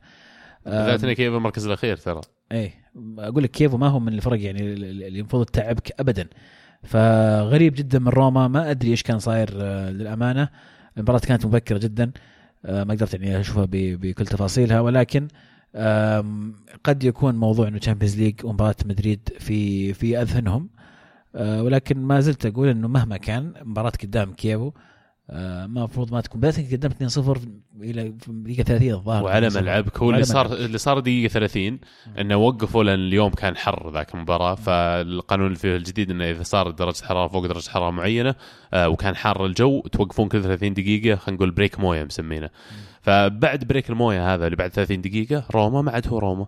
يا ولد توك مسجل جولين رجع الوضع كان يعني سيء حتى اللي دل عليه في آخر المباراة الجماهير بدوا يطل يعني يقولون boo على فريقهم عرفتهم يطلعون من الملعب. هذا هذا بالنسبة لي أكبر شهادة يعني لما مانشستر يونايتد يخسر 3-0 على ملعبه وتشوف الجمهور يشجع الفريق وهو طالع يدلك إنه فعلا الجمهور يفهم كورة في الأخير ويقدر يقدر المجهود اللي قام فيه اللاعبين على الملعب. فمعناته إن الجمهور زعلوا كثير من اللي شافوه. أكيد طبيعي. يعني صح المفروض إن الجمهور ما يسوي الحركات هذه أو أختلف مع اللي يؤيد آه، ان الجمهور يعني يكون ضد فريقه ولكن في نفس الوقت شيء يقهر إنك تكون متقدم 2-0 على كيفو وتضيع النتيجة.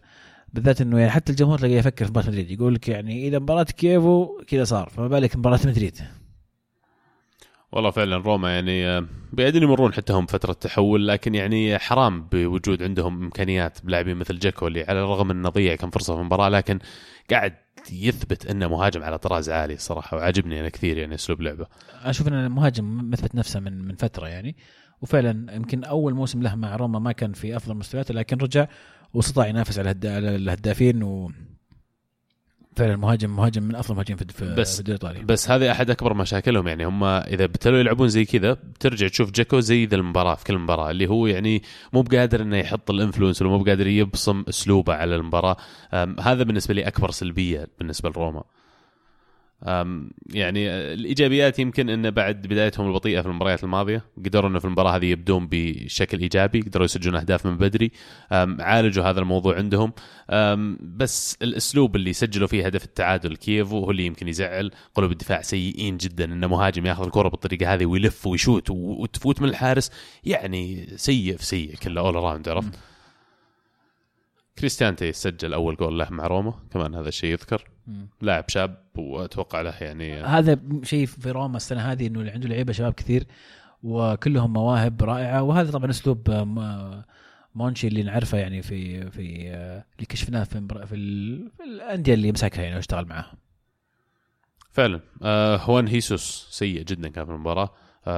يعني إذا بتل يلعب زي كذا لا يمكن إنه يلعب أساسي في المباريات الجاية. أنا بالنسبة لي لو مدربهم ما لعب المباراة الجاية بعد ادائه في هذه المباراة. ويمكن المباراة اللي تهمك أكثر شيء يا عزيز ولأسباب عدة مو لسبب واحد ولا لسببين.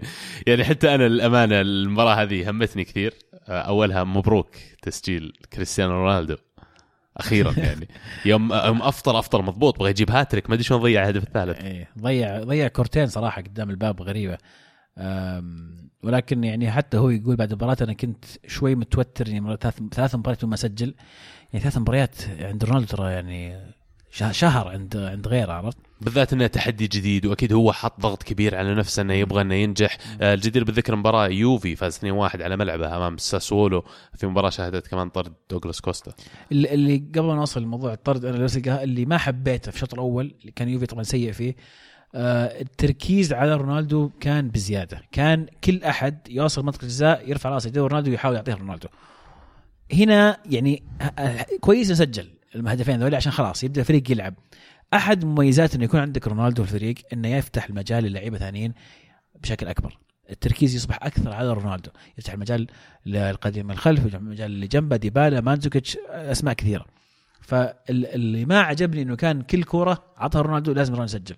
والحمد لله انه انحلت المشكلة هذه وإن شاء الله ما عاد يعني تتكرر لأنه حرام إنك تضيع كل هجماتك عشان رونالدو يسجل. رونالدو رونالدو خلى يلعب زي ما هو وبيسجل. فعلا لأن رونالدو بانت في لقطة الهدف الأول. ترى بالنسبة لي ما أشوف ما يعني ما تشوف إلا مهاجمين يمكن ينعدون على اصابع يد واحدة خلال ال 20 30 سنة الماضية اللي يتحركون بالطريقة اللي تحرك فيها في لقطة الجول الأول. كانت آه، كورنر ورفعوها وصقعت في العارضة لصالح اليوفي. ما انتظر الكرة تصقع في العارضة ويشوف وين تروح عشان يبدأ يتحرك. واول ما الكره قربت تصقع العارضة هو بدأ يتجه للكره أصلا. لا شعوريا حتى حركته تحسها لا إرادية. لما ارتدت الكرة من العارضة هو كان راح يسجلها either way حتى لو ما تحرك على فكرة. لكن لما ارتدت لقى نفسه على خط المرمى هو الكورة. لأن تحرك المهاجم ذكي لأن تحرك مهاجم عارف الجول وكيف يجي وعارف الكره من وين بتجي. كمان في الهدف الثاني الشيء لفت نظري انه لاحظت إن رونالدو يمكن بشكل عام كلاعب أسلوبه ينفع أكثر مع الفرق اللي تلعب على الهجمة المرتدة. وبدأ الموضوع هذا يمكن مع مدريد مورينيو. من ذاك الوقت لما رجع أعاد بناء الفريق وخلى الفريق يعتمد بشكل أكبر على الهجمات المرتدة رونالدو كان هذيك بداية فترة خلينا نقول بروزه لأعلى level النجومية لما خلاص ثبت اسمه كرونالدو. خلال الفترات اللي بعدها صار مدريد ما يلعب زي أسلوب لعب برشلونة ولا أسلوب لعب الفرق اللي تمسك الكرة بالذات في المباريات الكبيرة. فإن الهدف يجي من هجمة مرتدة بالطريقة هذه أشعر يناسب لعب رونالدو أكثر من أنكم تمسكون الكوره وتحاولون تحاصرون الفريق اللي ضدكم في منطقه الجزاء لأن في فرق في النوعية شوي ما بين يوفي وما بين بقية الفرق في الدوري. صح. أتفق معك. وال- والجميل إنه شفنا سبرنت حق رونالدو المعتاد يعني. ف أحد المميزات إنه فعلا لاعب سريع ويستغل المساحات هذه فطبعا عطنا ما شفنا هجمة مرتدة شفنا رونالدو في المكان المناسب ويعني هدف رونالدو طبيعي يعني هذه حركاته هذه أهدافه. ننتقل للجانب السيء في المباراة. دوغلاس كوستا إيش قاعد تسوي يا دوغلاس كوستا؟ يعني وش اللي قهرني أكثر شيء؟ كلامك الأسبوع الماضي وفعلا متحمس عليه إن اللاعب قاعد يبدع مع المنتخب البرازيلي مع اليوفي قاعد يقدم أداء غير طبيعي اللاعب على كل المستويات قاعد يبدع. ليش تجي تسوي زي كذا؟ كل شيء قاعد يمشي لك صح يعني. تصرف غريب غريب جدا تصرف أحمق وأرعن. يعني ما أقدر أحكي لك يعني أنت أصلا فايز. انت أنت فايز. وأنت نازل من الدكه وهذا تحارشك أعطاك كوع اللي هو حارشة أكسرة سوي اللي تبي. بس التصرفات اللي سواها يعني أعطاه كوع وبعدين حاول يعطيه واحدة براسه. وتدري في فيديو. وتدري في فيديو. إيه. بعدين تروح توقف قدام وجهه ويعني تسوي الحركة اللي سويتها. تدفل في وجهه قلها. يعني ما ودي يعني الله يعزكم السامعين جميعا. ما يعني ما لها أي سنع ما لها دقيقة كم دقيقة ما أدري كم شيء و80 يعني. خلاص المباراه منتهيه يعني ما كارت احمر مباشر بعد. اي بغض النظر عنه وش ممكن هذا اللاعب قال لك. بغض النظر. تصرفك ما يمكن نبرره ما تعذره. ابدا طب أبداً. انت كمشجع لليوفي هل تحس انه كان في قلة احترام لك التصرف هذا كان لمشجعين اليوفي لكيان اليوفي؟ هل يعني شوي ت- تزعل منه عشان هذا أنا الجانب؟ أزعل منه لأنه تصرفه أحمق. فعلا أنت الآن تتوقف عدد كبير من المباريات. أنت كذا ضريت الفريق. واليوفي ما أتوقع إنه أصلا بيمشيها لك أساسا يعني. ف يعني حتى لو يعني أكيد أليجري أتوقع أو توقع انه أليجري بيعاقبه. بيعاقبه بطريقه غير مباشرة بيصير في الدكة دائما. من هنا إلى 10 مباريات قدام دوغلاس كوستا ما راح يكون أساسي. إلين تعقل وتعرف إنه التصرف هذا ما يليق بفريق زي اليوفي. السيد العجوز. سجل العجوز. فننتظر ننتظر القرار. والله أنا كمشجع كرة قدم إيه. يعني بغض النظر عن انتمائي واشجع مين لكن أشوف إنه تصرف لو أنا أشجع النادي هذا اللي سويت تصرفت فيه بهالطريقة والله يعني بزعل بزعل لأنه احترمني يا أخي احترم البلوزة اللي تلعب فيها يا أخي. أنت فعلا نكبتني بالأسلوب هذا بالذات القهر إنه أنت محتاج الموسم هذا ترى مو زي الموسم الماضي فريقك ظابط وهو لاعب يجي من الدكة مثلا يضيف شيء. لا أنت الموسم هذا فعلا محتاجه. ما ما عندي أي يعني مشكلة حتى شخصيته لما تشوفه ما تحسه من نوع اللعيبة اللي الحار اللي كذا يتهاوش. يعني أتوقعها من لعيبة ثانيين بس هو منه غريبة جدا. ويستاهل أي عقوبة تجي صراحة. وش تتوقع طيب العقوبة راح تكون؟ أتوقع ثلاث إلى خمس مباريات من ثلاث إلى خمسة. إذا ثلاثة خمسة زين ترى إذا وقفت على كذا. لا لأنه أكثر من كذا نبدأ استهبال يعني يعني شفناها شفناها تصير من قبل ما لعيبة يتوقفون ثلاث إلى خمس مباريات. في واحد في واحد مرة. كان يتكلم من متابع قديم للكالتشو يقول أتوقع ان ثلاث مباريات ويوفي يستأنف وتصير مبارتين. أتمنى يوفي ما يستأنف خليها ثلاث مباريات خلاص. يستاهل ها؟ وش وش النقطة؟ إن الثالثه مباراة نابولي. انت تبغاه يلعب مباراة نابولي؟ ما هو تقول المفروض إنه ما يلعب ما راح يلعب. سواء ثلاثة أو اثنين ما راح يلعب. أوه okay ما راح يلعب. أنا أتوقع الشخصي إنه ما راح يلعب. عاد السؤال بكرة أو بعد بكرة مباراة فالنسيا راح يلعب ولا لا؟ معروف عاد أليجري يعني ما يمشي شيء فعلا يوم جت ذاك الموسم اللي فيه بونوتشي سوى حركة أقل من هذه بكثير وخارج الملعب وفي يعني بينهم في الفريق. وحتى يمكن مو بالكل يعرفها ما طلعت بشكل علني ومع كذا عاقب اللاعب واستقعد له فما بالك. آه، دوغلاس كوستا. صحيح. عموما اللاعب طلع على طول بعد المباراة على الانستغرام واعتذر من الجمهور اعتذر من زملائه في النادي اعتذر من الجميع باستثناء طبعا اللاعب اللي تفل بوجهه. استفزه يا أخي أي لاعب أكيد استفزه بس ما, ما تتصرف بالطريقة دي. صح. ابدا أي. بالذات إنك فايز عرفت؟ أنا هذا اللي يقهرني شوي إنك فايز إيش تبي؟ دقيقة 88 يا أخي دقيقتين مشي حالك واطلع ولا عاد تشوفه. أيه. ما أدري يقهروني بشكل عام اللاعبين اللي زي كذا. عموما مبروك لك يا عزيز تسجيل رونالدو. آه ضيع الهاتريك.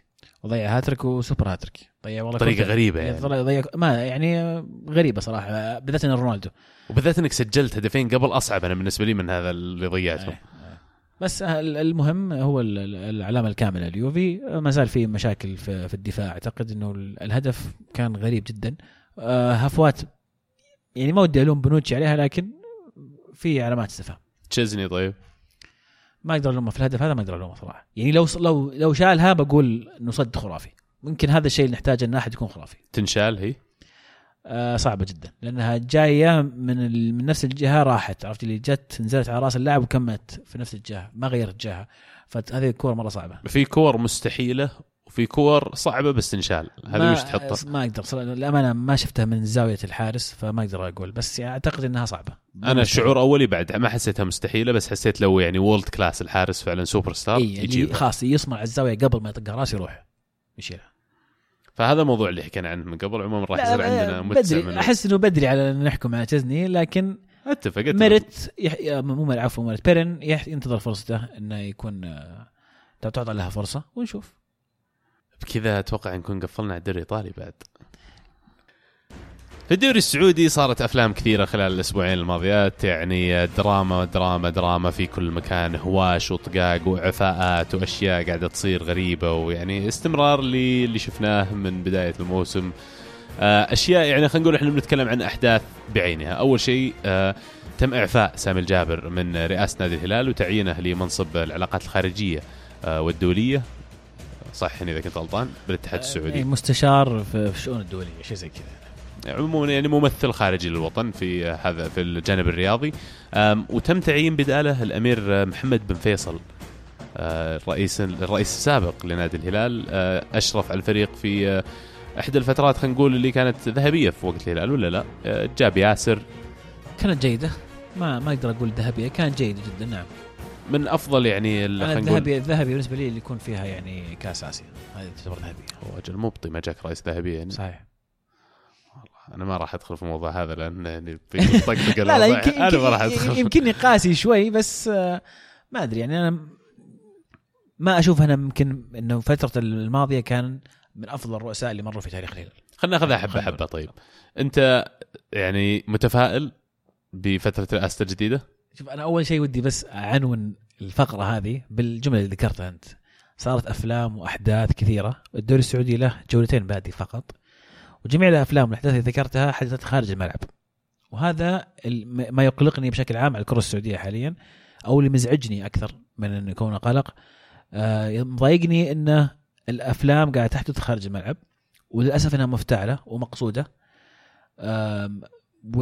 واللي كنا نطمح له أو نأمل فيه بإضافة ثمان أجانب ودعم آه، الهيئة اللي في الصفقات على إنها تكون على مستوى عالي إنه تكون الإثارة هذه داخل الملعب وليس خارجه. للأسف اللي قاعد نشوفه إنه ال- ال- ال- التعيينات هذه في توجه إنها تكون الإثارة خارج الملعب وهذا الشيء مضايقني. آه، بالنسبة للأمير محمد بن فيصل في رئاسة نادي الهلال ما أعرف ما هي يعني توجهاته ما أدري آه، وش أجندته؟ الاجنده بالضبط اللي عنده ما زال أعتقد ما وصل إلى الرياض توه. يمكن آه، قريبا راح يكون موجود في الرياض آه، وراح تتضح الصورة بشكل أكبر. آه، ننتظر ونشوف لكن للأمانة بدايته بداية سيئة بالنسبة لي. آه، أنا كمشجع لنادي الهلال ومتابع للكرة السعودية اولا قبل ما أكون مشجع لنادي الهلال آه، ما حبيت الأسلوب اللي بدأ فيه. آه، بعد تعيينه بأربع ساعات طلع على قناة وقال آه، إحنا راح نرد على موضوع الروج بالخمسات في الملعب وما أدري إيش.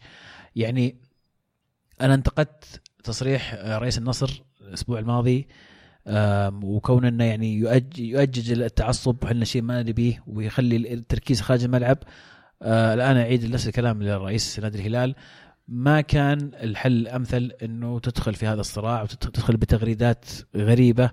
ويعني صراحة سخيفة للأمانة أنا أشوف أنها سخيفة يعني حتى الذبة مخيسة للأمانة. وش اللي باصوا وشبكوا إيش كلام فاضي. ما تحس إن هذا الشيء يخلق جو من الإثارة والجذب للجماهير اللي ما تتابع مثلا؟ إن كانت تخلق آه، إثارة وجذب فهو النوع الخاطئ من الجذب والإثارة في رأيي. الجذب والإثارة يكون في, الملعب. أنت تبي تخلي الدوري من أقوى الدوريات فنيا وليس في التصاريح والهواش والطقاق اللي عجبني إنه في كثير متابعين على تويتر ردوا على رئيس الهلال وقالوا الأسلوب هذا ترى ما ينفع والأسلوب هذا ما يناسبنا ولا نبحث عنه ولا هو بالشيء الصح واللي عجبني الأغلبية ضد هذا التوجه. فأتمنى إنه يتم تدارك هذا ال- ال- ال- التوجه اللي اللي متبعينه آه، بحيث إنه تكون رياضتنا في الملعب وتكون تألقها في الملعب ولا نقلد القنوات اللي تجيب لك آه، أربعة محللين بين قوسين طبعا محللين. واحد نصراوي واحد هلالي واحد اتحاد هلاوي تخليهم يطاقون وصراخ وتنتشر المقاطع. فأشوف إنه هذا توجه خاطئ تماما. للأسف إنه هذا انطباعي الأول عن آه أنا أتفق معك على الجانب هذا إنه فعلا إثارة أو افتعال الإثارة المفروض يصير داخل الملعب. لكن ما نقدر نقول غالبية نقدر نقول شريحة كبيرة يمكن كانوا معارضين لهذا الموضوع. ما عندنا أرقام فعلية ما ندري. قد يكون الكل قد يكون يعني عموما فعلا أنا أتمنى أن المبالغ اللي صرفت هذه يعني يجي أثرها داخل الملعب قبل ما يصير خارج الملعب. مرات اللي يصير أو الزوبعة والهاله اللي تصير خارج الملعب تلفت الأنظار عن عن الأداء والمستوى والفرق والدوري إلى أشياء أقل أهمية. يمكن هذه بداية هنقول آه، بداية ترقل يعني للدوري. أعتقد إنه إعفاء سامي الجابر كان بسبب إنه لم يكن الرجل لسانه طويل بالامانه ما كان يرد ما كان يعني عندها الت- التصريحات اللي تثير ال- ال- ال- الزوبعة وتخلي الناس تتحمسوا وت- وهاشتاج وما أدري إيش ما عند الحركات هذه فأتوقع هذا كان سبب رئيسي في اعفائه وللأسف هذا شيء يعني يعني شيء بكون قاسي شوي لكن هذا هذا اللي أنا أشوفه. تعيين آه، خالد بلطان أو عدد خالد بلطان جاءت بسبب نفس الهدف إنه الرجل outspoken رجل متحدث يطلع يتكلم ما يخاف من أحد يقول يقول اللي في باله ومن أول تصريح عاطوا الهاجم الأهلي قال الأهلي حاطين آه، قناتهم الأسد وإحنا إحنا الليث وش يبون؟ يعني عاطوا الجاي من أول تصريح. الأمير محمد فيصل أيضا في رأيي تم اختياره ليكون رئيس الهلال بنفس ال- ال- السبب ولاحظنا من أول تصريح له هاجم رئيس النصر مباشرة. ال- التوجه اللي اللي قاعد أشوفه مخيف جدا ومقلق جدا ومحزن جدا للأمانة. ما هو هذا اللي كنا نتوقعه ولا أعتقد إنه هذا كان المقصود لما آه، كنا نطمح إنه الكرة السعودية تكون من أفضل عشر دوريات في العالم آه، مو بهالطريقة. أفهم منك إنك مستاء من اللي قاعد يصير. طبيعي. طيب سؤال طبيعي. لو اللي قاعدين يسوون التصاريح ما هو برؤساء الأندية خلينا نقول كباتن الفرق هذه هل كان استيائك بيكون بنفس القدر؟ مو نفس القدر طبعا لا. طبعا بكون أيضا مستاء لأن يعني يعني لو اشتركتوا واشتركتوا للمشجعين المتعصبين اللي دائما ننتقدهم إذا أنت طالع على تويتر وتقعد تتهاوش وهواش سخيف. سواليفهم سخيفة عرفت؟ هذا قصدي. أوكي ضحك ومزح وفي في طرق ممكن إنك يعني تمزح مع ال- الأندية الثانية بطريقة أفضل من اللي قاعد تصير. بطريقه أفضل من إنك تجي وهياط وما أدري إيش. هذا مو شو هذا. بالنسبة لي شو هذا كله شو مو على هياط بس اللي شفته مثلا تصاريح حتى اللي ذكرتها ما كان فيها ترى تجريح شخصي ما كان فيها هجوم على ذات.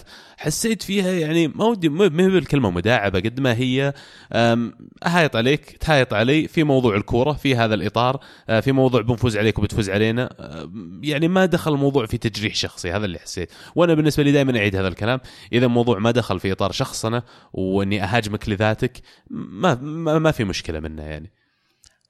شوف الطقطقة حلوة وكل وعادي يعني خلينا نقول إنها تعطي متعة للكرة والمنافسة بشكل عام. آه، بس ما حبيتها من رؤساء الأندية. لما تكون في في مناصب يعني رئيس الجميع ينظر ينظر إليك بهالطريقة بطريقة يعني إنك أنت أنت رأس الهرم في هذا النادي.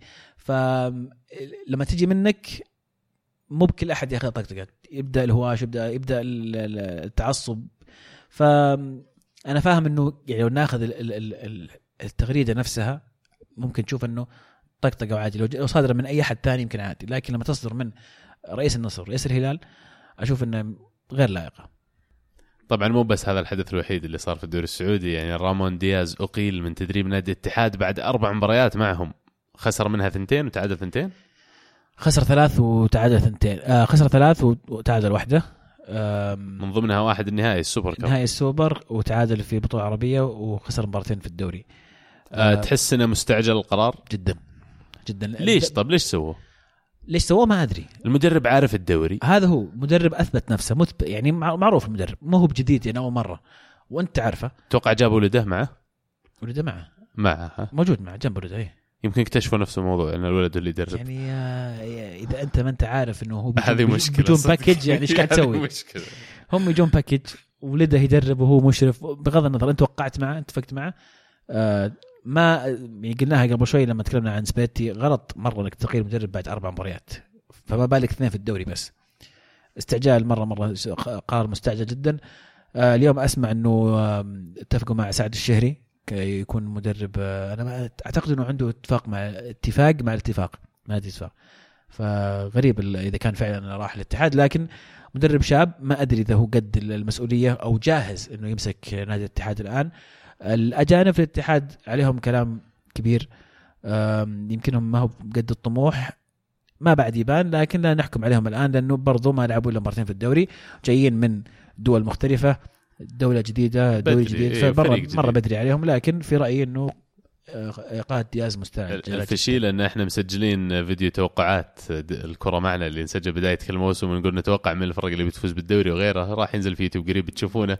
لكن أنا ترى جولتين مرة. اي أنا وياك عزيز مختارين الاتحاد عرفت؟ بدايه سيئة الصراحة. أنا أنا الظاهر قلت الهلال قلت قلت الاتحاد بينافس هلال للنهاية. أنا أتذكر في واحد قال معي الاتحاد. إيه طبعا الفيديو يطلع وما تكذب الغطاس يعني. المهند المهند قال.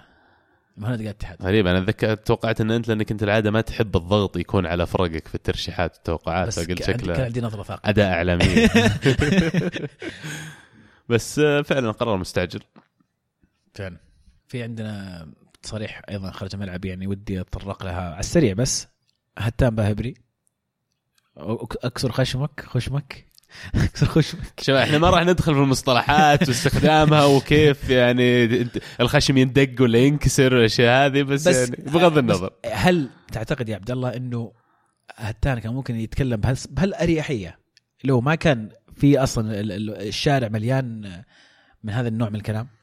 صح بس هنا يجي موضوع إن الشطارة وين ترسم الخط؟ هتان أنا بوجهة نظري لما أتكلم شخصا الموضوع وقاعد يتكلم يعني هايط على الشخص لذاته عرفت؟ لشخصه فعشان كذا خط أحمر وعوقب عليه. لكن لو انه نتكلم بشكل عام لو انه نتكلم طقطقة لو انه نتكلم في أشياء غير إنه يذب على الشخص ذاته أكسر خشمك وما أدري إيش يعني أشعر هذا اللي جاب فيه العيد. بس فعلا الجو العام يؤجج أشياء مثل هذه.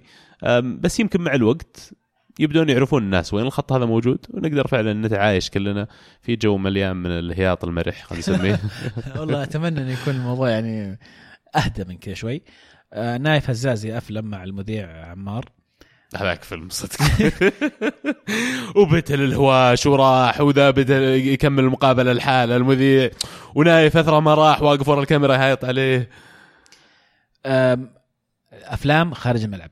هذا اللي أنا مو بعجبني في الكره السعودية. أول ترى تصير ذا الأشياء بس ما يسلطون عليها الضوء بس هذا الموضوع. يعني أنا ما أشعر إن هذا الشيء جديد بس الآن صار عادي تسلط لا بس تدري وشو؟ صارت أشياء كثير في أول جولتين. هذه المشكلة. يعني تونا ما بدينا بسم الله هبال جولتين عاده تصير هذه كلها تصير في 10 جولات. فاول جولتين ال- الدنيا مفلمين العالم. يعني حتى شوف لاحظ إلى الآن ما تكلمنا عن ولا مباراة. ما قلنا ولا نتيجة ولا قلنا ولا شيء. لأن هذا اللي قاعد يصير عرفت؟ هذا الأكشن. هذا هذا اللي مو عاجبني. إحنا كرة قدم مو WWF عرفت؟ مو لا برنامج حياة واقعية يسمونه؟ reality TV Big Brother في موضوع ثالث موضوع أخير بس بذكره في قبل ما ندخل في الكورة الحقيقية. موضوع إن الكرة السعودية السادسة عالميا. الهاشتاج اللي استخدمته است- اللي حساب الرسمي للاتحاد آه، اتحاد كرة القدم السعودي. ذكر انه آه، السعودية المركز السادس عالميا.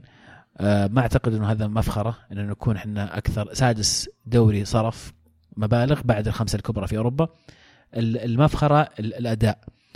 ولما ذكر سمو سيدي الأمير محمد بن سلمان إنه الدوري السعودي راح يكون من أفضل عشر دوريات في العالم ما أعتقد إنه كان المقصود إنه من أكثر دوريات صرف للأموال بالعكس كان من ناحية مستوى فني. آه، فأعتقد إنه حساب اتحاد آه، الكرة أخطأ في هذه التغريدة. يعني ما أشوف أشوف إنه التوجه إلى المستوى الفني راح يكون إيه هو هو الهدف هو الأهم انك تطالع فيه. الصرف كل أي أحد ممكن يصرف ممكن الدوري الهندي يصرف آه، أكثر من أي دوري في العالم. صح ويقول إحنا. الدوري السادس بس فعلا إحنا ما كنا متحمسين على تغريدة ولا إعلان قد ما إن الشيء هذا بيبان على أرض الملعب التغيير الفني بيبان على أداء المنتخب. وجاي الآن كاس اسيا أعلن الاتحاد السعودي كمان إن جميع اللاعبين السعوديين المنضمين للمنتخب بي- بي- بيستدعونهم من أنديتهم وراح يكمل الدوري باللاعبين الأجانب. فيمكن هذا القصد ترى يمكن من حطة اللاعبين الأجانب بالعدد هذا الدوري ما راح يوقف. وش رأيك في القرار؟ يا أخي غريب يعني الدوري السعودي جزء مهم كبير من لاعبين المنتخب يعني أهم لاعبين سعوديين عندكم قاعدين يلعبون في الدوري عرفت؟ هذه مشكلة بالنسبة لي. بس أنا ما أعرف وش سبب انه عدم القدرة على إنك تأخذ break في يناير تلعب البطولة ثم ترجع. مدة البطولة كلها على بعضها أسبوعين أو ثلاث أسابيع يعني يمديك إنك تأخذ بعدها أسبوع كمان هذا الشهر خلاص أعتبرها break يناير عرفت؟ والدوري لو ينتهي متأخر هذا الموسم آه لمدة أسبوعين وتبداه بدري أسبوعين وخلاص خلصت السالفة. لكن ما أعرف وش القصد منها. فعلا أنا أشوف إنه قرار غريب, جدا. والأندية اللي اللي ما راح تتضرر بشكل كبير آه، مؤيدة للقرار لأنه الأندية اللي راح تتضرر بشكل كبير راح تكون أضعف. يمكن أعتقد بحسب الأرقام أكثر ناديين الأهلي والهلال كعدد لعيبة مشاركين. كعدد بس كأساسيين عرفت؟ كأساسيين في نفس الوقت يعني أعطاك ثمان اجانب الثمان اجانب في كل الأندية راح يصيرون أساسيين طول الوقت معظمهم يعني. فاللاعبين السعوديين قاعد يطلعون كل لاعب كل بس نادي. يعني مثلا كمثال الهلال بيطلع منه اثنين أجانب عموري والحبسي أيضا. مع غياب الخربين انه بيروح الحين آه، البيراميدز طبعا. يعني في اشياء بدي استرسل أنا. في أشياء كثير. اسلم خريبين فعلا بيروح البيراميدز. شو السالفة؟ الرجال ما كان يدري. أنا أتأك... أضمن لك ما, خريبين ما يدري ما كان ها؟ يدري ما كان يدري. هو كان هو كان في الملعب لعب أساسي كان في مباراة الهلال. آه بعد المباراة كان يصور فيديو مع مع عمر. كان يسولفون إنه كان في لقطة بينهم في المباراة وكان يعلق عليها ونزل التغريدة هو على تويتر. وفي نفس اللحظة كان في إعلان من نادي بيراميدز إنه عموري إنه عمر خربين صار راح يكون لاعب لهم في يناير. يمكن قال لو خذ منه ال okay يا أخي. يمكن. شلون؟ ما أدري ما أدري. أنا أنا مستغرب صراحة. صفقة صفقة بالنسبة لي مرة غريبة. صفقة غريبة. طب انت أنت كمشجع نادي الهلال هل أنت يعني okay مع موضوع إن خربين يطلع؟ ولا تحس. إنه أنا بالنسبة لي أنا بالنسبة لي إيه، اذا إذا. خيسوس موافق مدر- المدرب إيه okay. بس إيه يعني من وجهة نظري إنه كان أساسي في المباراة بعد المباراة اعلن انتقاله في الشتاء. ومن الحين عرفت؟ الحين. فيعني ما ما أدري. صراحة ما أدري. يعني أنا أشوف انه في خبصة في في الكرة السعودية. بالذات نادي بيراميدز هذا الحين ناوي يضيف لعيبة زيادة من من كذا من نادي سعودي. آه من السعودية بشلون اي اي لاعبينهم. اي إيه. تعرف من رئيس النادي صح؟ مو برا مالك النادي مالك؟ النادي؟ اي أتوقع إنه مالك. النادي. صراحة ما أعرف مين. عموما يعني شكله هو مهندس صفقة خريبين. يا ترى من يكون. توقع فاوض مين فاوض نفسه ولا فاوض نترك لكم الحكم يعني الجماعة. بقى شيء تبي آه، تفضفض فيه في الدوري السعودي؟ والله في في يعني مشاركات كثيرة عن الموضوع على الكرة السعودية. فتبي ناخذ آه، كذا لفه سريعه عن النتائج بعدين نرجع للتعليقات. سم تفضل. طيب النتائج عندك يا أبو بندي النتائج عندي أنا الدوري السعودي صارت ها؟ الله يا الدنيا كل شيء عندك أنت. الله يا ما عندنا. غنات يا عبد الله. الحين يوم راح الموسر تقول لي كذا ها؟ لا دائما. دائما ابدا. أعلم عليك ترى والله ما أحد. الأركان الأساسية. الله تحمست أجل. عموما الجولة هذه آه، بنذكر آه، أهم الفرق؟ أهم الفرق. أهم الفرق. الاتفاق يفوز 3 2 على نادي الباطن. نادي الفتح يتعادل 0 0 أمام الوحدة. آه النصر يفوز 2-1 على الفيصلي اللي آه، مطرود منهم لاعب كان في المباراة. آه الشباب فاز 3-1 على الفيحة. الأهلي يفوز 2-0 على أحد رغم إن لاعب منهم مطرود كمان. اللاعب الكسيس في نص المباراة تقريبا دقيقة 60 الهلال يفوز 3-1 كمان رغم الطرد على الرائد في القصيم. والاتحاد يخسر 3-0 من القادسية. شيء لازم أذكره أهداف مجنونة قاعدة تدخل أهداف استهبال. فيعني يمكن هذه فاتحة خير إنه فعلا الدوري راح يتحسن فنيا لأن الأهداف اللي قاعدة تدخل مو طبيعية يا أخي شيء والله أهداف الهدفين القادسية الأول والثاني كانوا رائعين صراحة. الهدف الأول من آه إلتون الهدف الأول. الهدف الثاني من آه جورجينيو كان نفس الطريقة تقريبا هدفين. كل واحد من جهة. في حق جورجينيو في كذا تسقيطة جميلة على حارس الاتحاد آه، نجار أعتقد. اللي أظهر اول مره يلعب اول مره له. الغريب إنه الاتحاد ما جددوا عقد عساف القرني عشان كذا ما قدر يلعب. يعني أنت شايف شايف, إيه إيه شايف هذا موضوع صح. الفوضى الإدارية؟ مو فوضى إدارية هذا شيء غريب. كل العالم ترى لما ينتهي عقد لاعب اوتوماتيكلي يدخل في موضوع إنه عقد شهري. فبنهاية كل شهر العقد ينتهي ويوقع عقد جديد لمدة شهر ممكن كسرة في أي وقت. ويبتل اللاعب طبعا بموافقة اللاعب هذا الكلام يبتل اللاعب على نفس عقده القديم شهر على شهر على شهر لين يتفقون. فليش إحنا عندنا لما ما جدد ما يقدر يلعب؟ هذا شيء أنا ما فهمته. ما أدري وش التفاصيل عقد آه، عقد اللاعب ولكن أنت يعني عارف انه بينتهي عقده مو مفاجأة يعني. مو أنت الحارس الثاني القرني الثاني مصاب. فرحت لعبت بحارس قليل خبرة قد يلام على الهدف الثاني. ممكن كان يسوي أحسن من كذا في الهدف الثالث ولكن حتى ما شاركت بحارس المنتخب السعودي للناشئين اللي عندك الظاهر أمين بخاري عندهم في الاتحاد ما شاركت فيه. ف يعني أشوف إن أنا أشوف إنه سوء تخطيط إداري. يعني عندك عندك حارسين كويسين أحدهم في المنتخب كان المفروض إنك على الأقل واحد منهم يكون موجود إذا واحد مصاب يكون الثاني مجدد له أو عقده ساري. مباراة سيئة جدا للاتحاد. زي ما ذكرنا الأجانب ما بعد يكون في الفورمة. القادسية تحية كبيرة القادسيه قدم مباراة رائعة جدا. إلتون أسطورة لكرة القدم السعودية ولا لا؟ يستاهل. والله أسطورة يست... والله يعني من أعظم الأجانب اللي مروا على الكرة السعودية. صدق. وين ما يروح محبوب. كم له في السعودية؟ حقق الدوري مع الفتح حقق يعني الفتح. لعب مع اي لعب مع مع النصر أيضا مع القادسية يعني أكثر من نادي. كل الأندية اللي لعب فيها فت فيها لاعب حتى النصر. أنا كنت مستغرب النصر يوم مشوه فعلا المفروض إلى الآن أنا بالنسبة لي واحد من أفضل الأجانب اللي موجودين في الدوري وفعلا يعني يستاهل مكانه. حب كثير الأجواء السعودية وحسينا حتى إنه يعني دخل في ال mood معنا. فلما تشوفه كانه واحد من العيال عرفت؟ اي اي فعلا فعلا. الفريق الثاني اللي يستاهل التحية الشباب اللي بادي الموسم بعنف. بادي الموسم بطريقة رائعة جدا. فوزين في أول مبارتين الأجانب اللي عندهم ممتازين نص شمراني قاعد يسجل آه عودة البلطان قد تكون إيجابية معنويا لهم. آه الشباب بادي بقوة جدا جدا. فقد نشوفها أفضل مما توقعنا في نهاية الموسم ولكن الأشياء تتغير بسرعة جدا للأسف يعني. ف ننتظر ونشوف. وتحية للاتفاق بقيادة ريسن بولحي، ريسن بولحي كان رجل المباراة بدون شك أنقذ الاتفاق في المباراة وأعتقد يعتبر لاعب الجولة. عمر السمر الآن ما سجل. نعم. يعني هل تحس إن وجود لاعبين على كفاءة عالية معاه لما أتوقع إنه بيروح بيراميدز. اختصرت أنت والله وارد والله يعني حيوحشنا وارد. حيوحشنا الزوم. والله أنا أجانب النصر بعد عاجبيني جوليانو امرباط كلهم قاعدين يلعبون كويس. جوليانو تحديدا أنا أشوف إنه لاعب أجنبي من مستوى آخر أو يعني لا يغرك موضوع العناوين وإن أحمد موسى هو الغالي وكذا. أنا أتوقع اللاعبين اللي راح يبرزون الأجانب في الدوري السعودي الموسم هذا مو هو باللاعب الأول اللي عليه الكلام. فمثلا الهلال ما راح يكون أبرز واحد عنده بافيتيمبي جوميس والنصر ما راح يكون عندهم أبرز واحد آه، أحمد موسى. اللاعبين الثانيين اللي جو اللي يمكن التوقع عليهم أقل. لكن أنا أتابع الدوري التركي من فترة وأتذكر جوليانو من ذاك الوقت شيء مو طبيعي كان مع فنربخشة إذا ما كنت غلطان لاعب رائع لكن آه، جسمانيا مو هو قوي ما قدر يداقش مع حقين تركيا لكن أنا يتهيأ لي لأن الدوري السعودي technical أكثر ويعتمد على المهارة بشكل أكبر آه، من القوة الجسمانية فأتوقع النجاح له. هل هو أكثر لاعب آه، في الدوري السعودي طاقة في فيفا ولا غلطان؟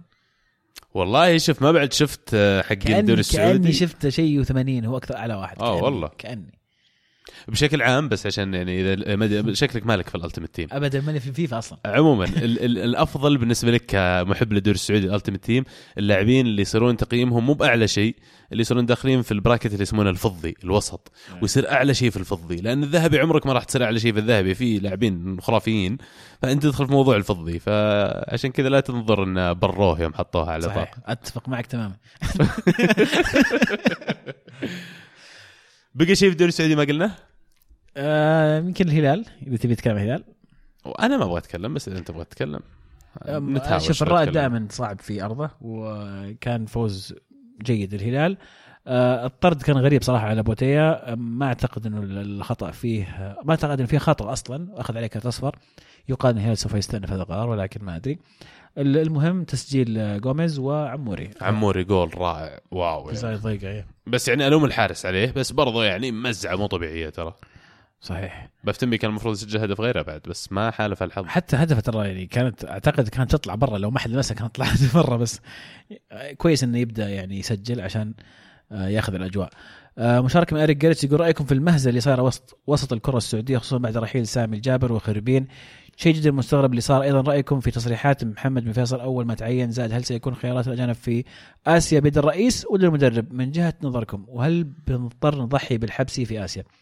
النقاط اللي فوق كلها تكلمنا عنها يمكن اختيار الأجانب مفروض يكون من المدرب لأنه هو اللي يتحمل المسؤولية في الأخير ولكن ما أستبعد إذا كان في بعض الأندية من قبل الرئيس أو أو يعني بتوجيه أو وجهة نظر الرئيس تكون يعني لها دور كبير في القرار. اي بس خلينا نوضح شيء برضو إذا أنت رئيس نادي مثلا ومدربك جاء بيحط تشكيلة الناس بيستدعيهم لمباراة أو لتشكيلة آسيا أو لغيره. يا أخي أنت كرئيس نادي أنا أشوف لك الحق أنك تجي تجلس مع المدرب. تعال خلينا نتناقش ليش أنت اخترت الأسماء هذه؟ صح. يعني الحوار إيه، هذا مو إيه، بشيء إيه، ممنوع معك. ترى لا؟ مو ممنوع بس في مدربين يقول لك ما تناقشني أصلا. أتفق معك وفي مدربين يمكن يجي من أول ما تقول يقول خلاص أنت وش تبغى هو يعدل على اللي أنت تبغاه إيه. لكن أنا قصدي إنك تجي تقول إن الرئيس مثلا ما يتدخل إنه يناقش ولا يسأل لا لا أنا لا ضد لا هالشيء. ابدا ابدا لا لا حسب طبعا الاتفاق المسبق يمكن في مدربين يقول لك من يوم من أول يوم يقول لك ما تكلمني تكلمني في تشكيله أنا أمشي. زي اللي جابوا النصر شو اسمه زنقة اي زنقة زنقة كذا أول مرة عرفت يقولون جاي يتناقش معاه قفض شنطه ومشى ما في ففي مدربين يختلفون المدربين ولكن أعتقد من حق الرئيس إنه يقعد ويسأل وش وش نظرتك لكن ما أعتقد إنه طريقة صحيحة إنك تجبره على أي شيء لأنه في الأخير المدرب راح يتحمل يتحمل نتائج وأنت راح تحاسبه على هذه النتائج. فإذا أنت تدخلت بيقول لك أنت اللي حاط الاجانب وأنا أنت اللي مختارهم فهذا وش نظري لكن الحبسي في آسيا ما أعرف خيارات تظل المدرب. عموري طيب يا أخي. لا تنسى إنه مو عادي عموري والحبسي مع بعض اي اثنين. اسيويين إي بس. عندك مشكلة كارلوس إدواردو هل تشوف تقدرون تستغنون عنه؟ أعتقد إنه اللاعب مفضل لخيسوس طيب وبافيتيمبي بافيتيمبي تهيألي ما عندك بديل بنفس ال- ال quality ترى ال quality حقه عالي ما مرة عندنا بديل بال quality حتى ما عندنا بديل نقطة لأن ما في إلا ريفاس ومختار لأن عم لأن شو اسمه لازم تستغني بعدين في النصف الثاني عن معناته خياراتك طبعا. محدودة. فأنا أشوف يمكن على الرغم من إن الحبسي حارس رائع ومحتاجينه لكن ال- الم- المركز اللي أشوف أنا أقدر أضحي فيه يمكن الحارس. بجيب بضبط المعيوف أشوف لي حل. الفريق نص فريق الحارس يعني شوف أوكي عندك صح. عندك عندك مدافع بوتيا. ما عندك ممكن تلعب جحفلي والبليهي. وعندك كاريو أتوقع إنه هو اللي راح يكون أكيد إنه راح يكون مو من ضمن الأربعة. مو من ضمن الأربعة؟ اي ليه؟ أكيد. ما لأنه زبط؟ لأنه عندك سالم عندك عندك أكثر من لاعب عرفت؟ في لا زبط بس إنه اللي قاعد أفكر من اللي هم ما لهم بديل. مين اللي فعلا بديلهم راح يسبب مشاكل الهلال كارلوس إدواردو يكمل 90 دقيقة؟ إيه. بدينا نشوف إنه يسحبه في المباريات لا لا. ما إدواردو؟ اي سحبه في المباراة. ما بس انه ترى لاعب يعشقه مرة ويلعب أدوار في وسط الملعب فما أتوقع إنه يستغني عنه. أه توقعي بين الحبسي وعموري. اللي راح يغيب إيه. ولا اللي راح راح يغيب. راح يغيب واحد منهم. إيه. طيب أكيد لأنك عندك خانة اللاعب الاسيوي لازم تحط واحد من الإثنين فيها أصلا. إيه. طيب حلو بقت الثلاث لاعبين أجانب الباقيين. قلنا بافيتيمبي أكيد راح يكون منهم. جوميز وإدواردو وبوتيا. أوكي. والباقيين ما تتوقع ها؟ باقي يا حبسي يا عموري. خريبين أكيد لا. أكيد لا خريبين وكاريو بيروح و... بيراميدز. إيه وريباس ودوهم البيراميدز اعاره ذي فتره ما مو بغ... أم- أوكي. طيب. يعني ممكن يروحون. ما تدري ممكن يروح نواف العابد. ممكن تصير مقابلة بعد المباراة شيء ممكن تصير أشياء كثيرة صراحة طيب وش رأيك تعطينا من هاشتاج الحلقة؟ طيب. أو مو هاشتاج الحلقة هاشتاج الكورة underscore معنا. underscore مهم. هل الاتحاد موسيقار زمان يقول هل الاتحاد بيهبط؟ ورأيكم في إقالة دياز إلى متى المدرب في الدوري السعودي مهمش وينطرد على أي شيء؟ لو نطبق عليه عقلية الدوري السعودي على الدوري الإنجليزي كان الحين كلوب وبيب ومورينيو منطردين من أول موسم لهم. أتفق معك. في الأخير الاستمرارية أنا بوجهة نظري مرة مهمة لدوام النادي. أنا اللي أستغربه بس أن رؤساء الأندية لما أنت تعين أتوقع الفترة يعني ما أدري عن الحين بس سابقا فترة الرئاسة للنادي أربع سنوات لما تنتخب. فلما أنا أجي وأنا ضامن أربع سنوات قدام اني جالس ليش ما أصير جريء وأخذ لي مدرب أنا فعلا مقتنع فيه وفي رأسه كورة وأسلم الفريق أربع سنوات؟ يعني أقدر أشوف النتائج بعد سنتين ثلاث سنين مثل ما قاعدين نشوفها زي ما ذكرنا ال Premier League مع كلوب وغيره.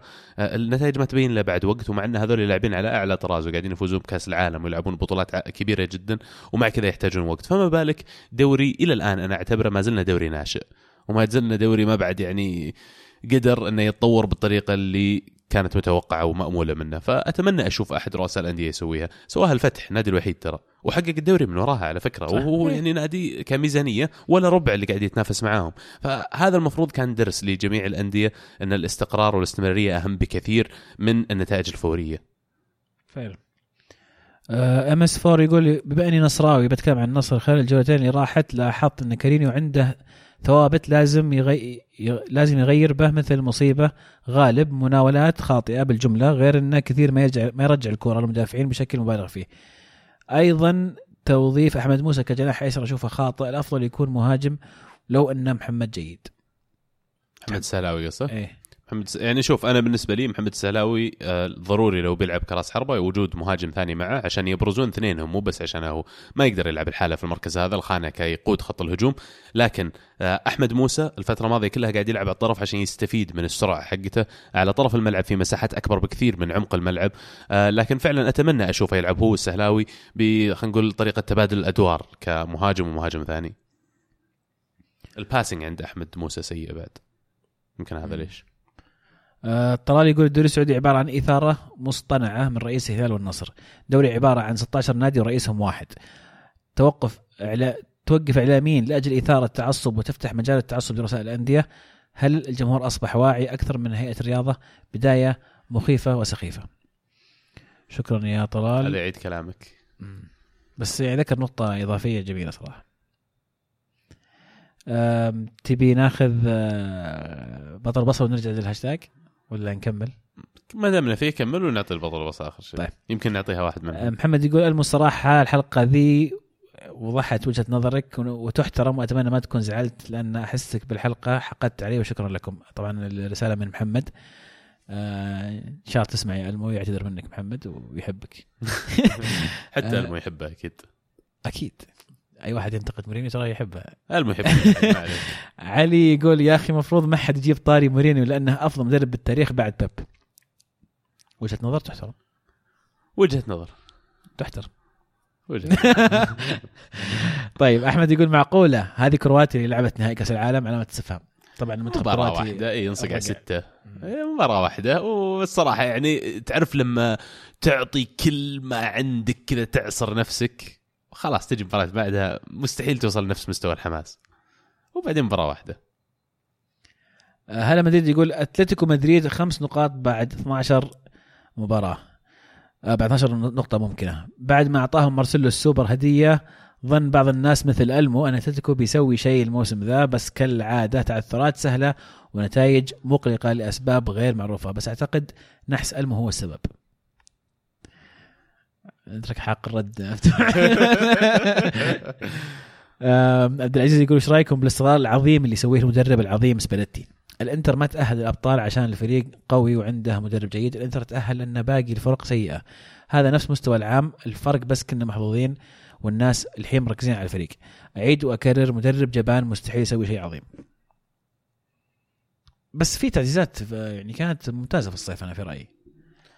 إضافات يعني ال- الخانات اللي كانت ضعيفة في الإنتر عززوها. إي على الورق استهبال الصيف حقهم كان. زيادة ناينجولان مارتينيز في الهجوم أساموا آه، فيرسالكو آه، ديفراي أشوف إنهم جا بالدي كيتا جابوه في الأخير كيتا بعد. أشوف إن صيفهم كان على الورق استهبال يعني بس اللي قاعد يصير المزيد من اللي كان يصير المواسم الماضيه كل شوي فريق يتغير تغيير جذري ويصير في تغييرات على أسلوب اللعب.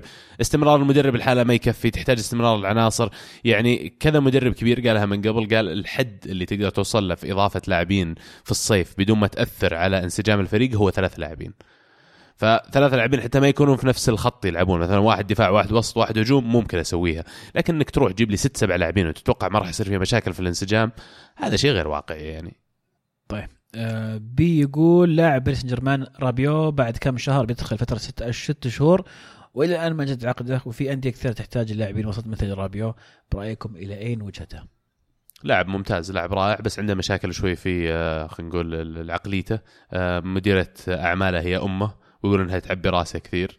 وهو ترى إن ولدها أحسن شيء. يعني متوقع بس بشكل عام آه، صعب التعامل مع اللاعب. بس أتوقع كثير أندية بيشيلونه. أتوقع يوفي من ضمن الأندية المهتمة. لهم كم سنة يربطون اسمه باليوفي أعتقد آه، في محبين كثير في الدوري الإنجليزي أيضا للاعب هذا. لاعب ممتاز للأمانة وإذا ما جدد راح يكون خسارة كبيرة على PSG من ناحية إنه لاعب بهذه الموهبة طلع مجانا.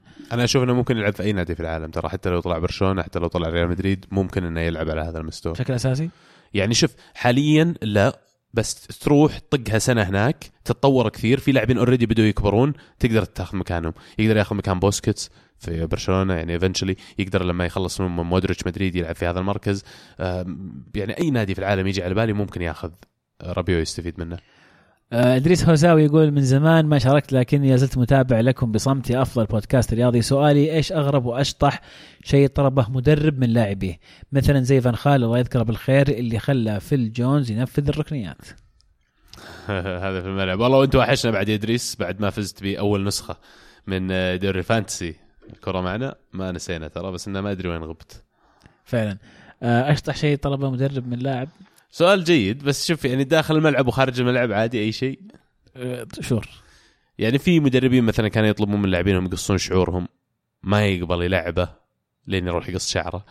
عرفت؟ زي يجي على بالي بيبي سوى معه السر أليكس فيرجسون أرسن فينجر كان ي... كان عنده طاقم كامل يلاحق اللاعبين يتجسس عليهم خارج الملعب أول ما جاء. عشان يتأكد إنهم ما يروحون مثلا يسوون عادات سيئة يشربون ولا يسهرون ولا ولا ولا. فهذه من الأشياء الشاطحة يعني. شطحه مرة. إيه. بس طبعا مع الوقت صار كل انديه Premier League تسوي كذا. كلهم عندهم أو طاقم يراقبون لعيبتهم. إيه. أتذكر يمكن شيء صار في الملعب. كابيلو في فترة من فترات مع اليوفي كان ينزل الظهير اليسار كظهير أيمن والظهير الأيمن كظهير أيسر. يعكس. إيه تمسك معه. اللاعب أشول يلعب على اليمين. واللاعب الأيسر يلعب اليسار مدرب آه، الاتحاد. عفوا الأيمن يلعب على اليسار. مدرب الاتحاد آخر مرة فازوا بكاس اسيا يوم لعبوا سام المولد كراس حربة بعد ما كان قلب دفاع. هذا يمكن أشطح شيء أنا قد شفته. وشيء نجح نجاح مو طبيعي. يعني فازوا خمسة.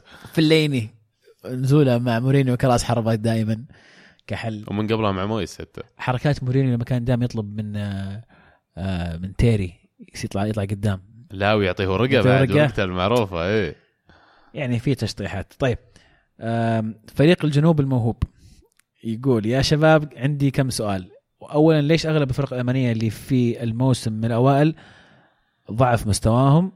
واثنين وش السبب برأيكم في إصابات لاعبين الباري المتكررة والقوية؟ أنا أشك أن في مؤامرة من الاتحاد الألماني والفرق وال والفرق.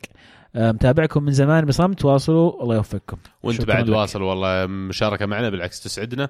آه أنا اللي فهمت من سؤاله يمكن إن الأندية اللي كانت متصدرة قبل نزل مستواها ولا ليش بشكل عام الأندية اللي كان الموسم الماضي متصدرين الآن آه، يعني مستواهم سيء. في الأربعة خمسة الاوائل ليفركوزن قصدي. وشالكا صفر نقاط في المركز الأخير اثنينهم. ف شوي غريب كبداية لهم. فايش تتوقع إنه ممكن يكون احد هذا السبب. الشيء دائما نتكلم عنه الفرق في الدوري الألماني كمستوى ما بين الفريق صاحب المركز الثاني الثالث الرابع وما بين الأربعة الأخيرين في الدوري. آه، أصغر من الفرق في المستوى آه، ما بين ال- الدوريات الأخرى. فعشان كذا تشوف الدوري الألماني تصير فيه كثير مفاجآت تصير فيه كثير تذبذب لمستويات الفرق. وبنهاية اليوم يعني الكرة تخدم اللي يخدمها. ما تقدر تجي تتوقع بس لأنك كنت في أحد المراكز المتقدمة الموسم الماضي إنك بتجي وتحصل عليه كحق مكتسب الموسم هذا؟ الإصابات في البايرن اللي يتكلم عنها ام اس 4 يقول أن كلها يا جمهور البايرن. توليسو رباط صليبي آه، الظهير رافيني إصابة أسبوعين ومستواه من عرفناه وهو يجلط غير أنه هو الظهير الاحتياطي لكيميتش. والبا اللي يصاب كل فتره كومن من السنة اللي راحت ولا زلنا في بداية الموسم. غير أن رودريغيز ممكن يرجع الريال. ما أدري عن موضوع رودريغيز صراحة بس إصابات متكررة للبايرن وخطيرة. آه، كومن يمكن كان في أمل كبير عليه إنه يكون هو أحد الحلول في, في الأجنحة مع تقدم السن اللي عند ريبيري وروبن. ولكن شفنا إصابته. توليسو رباط صليبي ضربة قوية للوسط البايرن.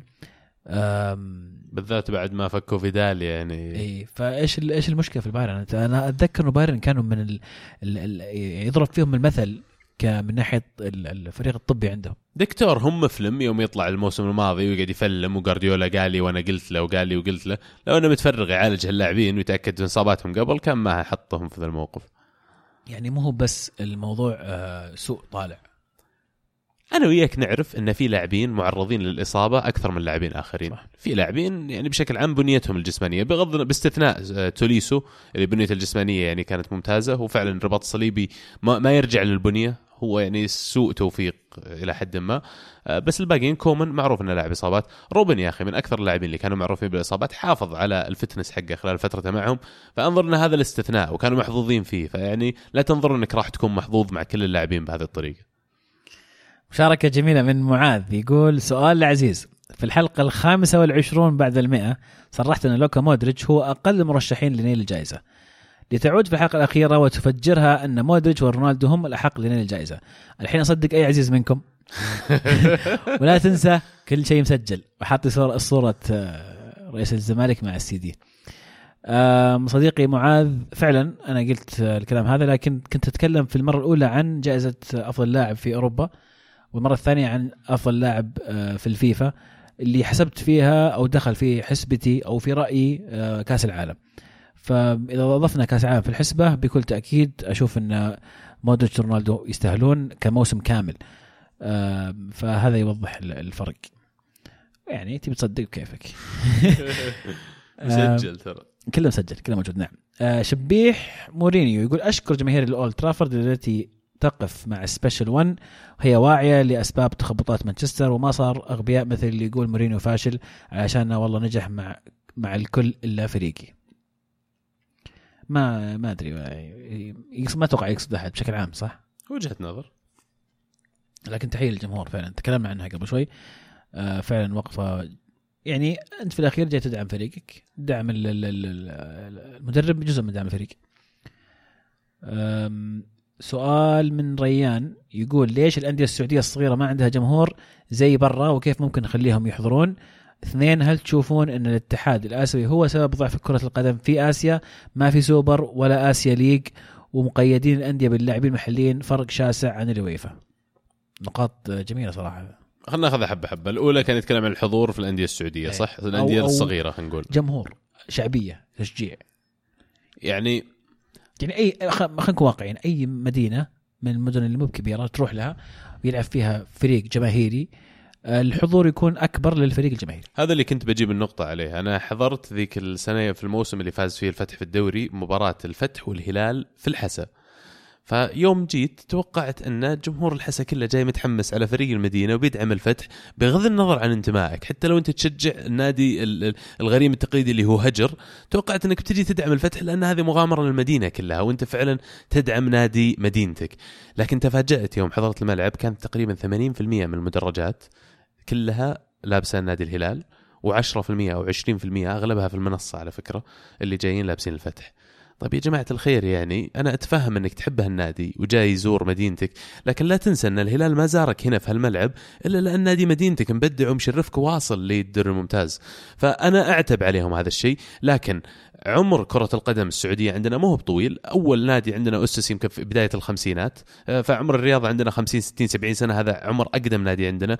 وما كان في تفاوت كبير من ناحية الإنجازات. ما قد جت فترة مثل أندية برا اللي هو نوتنغهام فورست مثلا محقق Champions League ليدز جايب بطولات دوري. آه ما عندنا مثل ال culture هذا اللي موجود. أو ال football heritage زي ما يسميه مورينيو. الإرث الكروي هذا غير موجود عند بعض هذه الأندية. فأرجع السبب لهذا الشيء. وكمان ضعف الملاعب اللي موجودة خارج المدن الكبرى.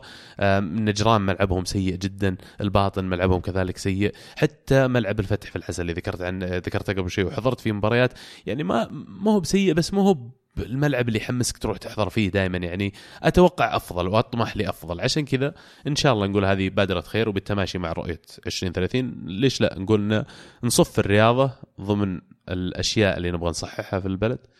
وإن شاء الله. نوصل. أعتقد لو في مثلا الأندية هذه عندها ملاعب جاهزة أتوقع إنه راح يكون عندهم جماهيرية. حتى مو بس في المدن حتى لو في الرياض تخيلوا نادي ستوس مثلا يكون عنده ملعب مجهز راح يكون عنده جماهيرية راح يكون في جمهور يحضر. آه، لما أفكر في الدوري الإنجليزي مثلا في ال Championship الدرجة الأولى أعتقد إنه في آه، مشجعين لبعض الأندية يشجعون نادي ثاني مع نادي كبير أيضا في في ال Premier League في الدرجة الممتازة لكن هذا نادي حق مدينتي أنا بحضر معه كل مبارياته وإذا بلعب آه، مع فريق يعني صارت ولعبت مع الفريق اللي أشجعه بالعكس بتحمس مع فريق ديرتي لأن أبغى أجلدهم إي إيه. إي إي عرفت؟ فهنا يكون في انتماء لأنه من نفس المدينة ومجهز آه، تقدر تحضر تذاكر موسمية. المدينة كلها تدور حول هذا هذا ال- الفريق. فيمكن هذه أهم الاختلافات اللي آه، لسه تغيب عنا أو تنقصنا في في الكرة السعودية. ناخذ آه، مشاركة من ماستر يقول عندكم بصلة مخمجة؟ أبغى أعطيها للرياضة عندنا. عجيب الأحداث اللي تصير. مدرب يقيلونه من المدرجات وغير مسلسل تصاريح وغير إعلان انتقال لاعب تو مخلص مباراة. واصلة معه. آه، يعني كأنه taking selfie سوا يعني. كذا نكون آه، ختمنا الأسئلة اللي معانا في هذه الحلقة. شكرا للجميع شكرا لكل من شاركنا آه، شاركونا الأسبوع القادم على نفس الهاشتاج الكوره underscore معنا.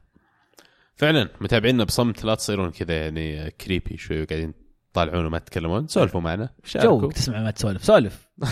نبي نبي نسمع صدق. نبي آراء لأنه يعني تساعدنا نطرح وجهات النظر كلها. للأمانة المشاركات يعني أنا يعجبني كثير انه إنه مو مو مو مجرد أسئلة الموضوع، الموضوع لا أيضا يجي يقول لك رأيه وأختلف معك وهذا رأيي. وإحنا نحب أحب أقرأ هذا الجزء لأنه هذه الفكرة في الأخير إنه إحنا نبي نحاول نكون آه، منصة فيها كلامنا وكلامكم مع بعض. مو- طريقة لعرض الأفكار ومتبادل وجهات النظر كلها. بالعكس هذا هذا الهدف الأساسي من تكوين البرنامج هذا. وإن شاء الله يجي يوم اللي نقدر نستضيفهم كلهم. إن شاء الله. ودي والله. عطنا بصلك وبطلك وهدفك. طيب أبى أبدأ بالهدف. آه، هدف بايه. واحد من أروع الأهداف اللي شفتها خلال الأسبوع هذا يعني كورة ما نزلت من الأرض. ذكرتني بحد ما التكنيك يعني خلينا نقول آه، هدف زيدان في نهائي 2001 ضد ليفركوزن. آه، إن كيف الكره جاية من فوق وشاتها على طول عارف طريق المرمى. بايه بطريقة مختلفة شوي لكن الكره جت ساقطة ومن برا منطقة الجزاء هدف رائع يعني. بصل الأسبوع؟ بطل وبطل بس كلهم. بطل وبصل. بصل ابى اعطيها سميدو صراحة. أداءه كان زي وجهه سيء جدا. ما عجبني وتستاهل بصل يا سميدو أما عن بطل الأسبوع أحب أقول أوف عاد أغير بصلتي. عادي. ابى أعطيها دوغلاس كوستا الصراحة. يستاهل. إيه إيه حيوان. معليش اعذروني على الكلمة. إيه والله ما له داعي يعني. يستاهل. يستاهل بصلة. بطل الأسبوع بالنسبة لي يمكن كريستيانو رونالدو اللي قدر يفتتح التسجيل هدفين آه، جميلين وعساها فاتحة خير. نقول إن شاء الله. آه هدف الأسبوع بالنسبة لي هدف زلاتان إبراهيموفيتش آه على تورونتو الهدف ال 500 في في تاريخه الهدف الكراتي الكيك اللي بالكعب على الطاير و يعني اللي ما يلف. اللي ما شاف الهدف إلى الآن أول شيء وين عايش؟ آه ثاني يروح شوفه بسرعة لأنه هدف خرافي. هدف زلاتاني بحت يعني. آم، لازم أذكر أيضا هدف بارما هدف جميل. آه، هدف دي ماركو. آه، في كذا هدف الجوله هذه في اهداف القادسية هدف إلتون هدف جورجينيو. خلينا خلينا نفل اهداف شفت المهم في- في خلينا نفلم شوي نوزع اهداف وبطلات في وبصلات في رأيك؟ هدف شفته دخل سداسيات بعد في واتساب برسل لك اياه بعد شوي. حطه خلينا نحطه في الحساب في صدق في والله. يجي. بنات تخيل. بعد. يخرب بيته تلعب. والله يمكن نفتح المجال لاستقطاب آه، البنات في الدوري السعودي. آه تدخل في موضوع شائك أنت تسلم؟ على الأقل تصير إثارة في الملعب مو برا آه، البطل الجولة رئيس مبلحي حارس اتفاق اللي قدم مباراة خرافية وفعلا وجود حارس من هذه القيمة في الدوري السعودي إضافة للكرة السعودية. هذه الإثارة اللي نبحث عنها في الكرة السعودية مرة أخرى. آه، البصل يعني عطني كيس. امسك امسك هذا سكين قطع بصلتك وزعها. واحدة بس عطني كيس بصل خلينا نوزع على الكرة السعودية على رئيس الهلال آه على هتان باهبري نايف هزازي عمار بحكيم آه دوغلاس كوستا ذكرت أنت بس لازم يستاهل ثانية. آه يعني وزع مشوا غلط الوضع الوضع صاير حوسة ومعاهم دوغلاس كوستا. فعلا. كروت حمراء كثير بعد الجولة في كل أيه. الدوريات شيء غريب. فعلا. عموما آه، بكذا نكون وصلنا نهاية حلقتنا لهذا اليوم. نتمنى تكونون آه، استمتعتوا معنا لأن نعرف إن إحنا استمتعنا معاكم. آه، وإن شاء الله وعدنا معاكم الأسبوع الجاي في نفس الوقت يوم الثلاث نغطي أحداث الجولة هذيك. نذكركم تتابعونا على تويتر Snapchat iTunes SoundCloud إنستغرام. ما يمنع كمان تعطونا review just whatever you think اللي تفكرون فيه حطوه وبالعكس ما نستغني عن متابعتكم ودعمكم. ونذكركم بمتابعة العاب dot net لكل ما هو ألعاب. كانت الكره معنا والحين الكره معكم.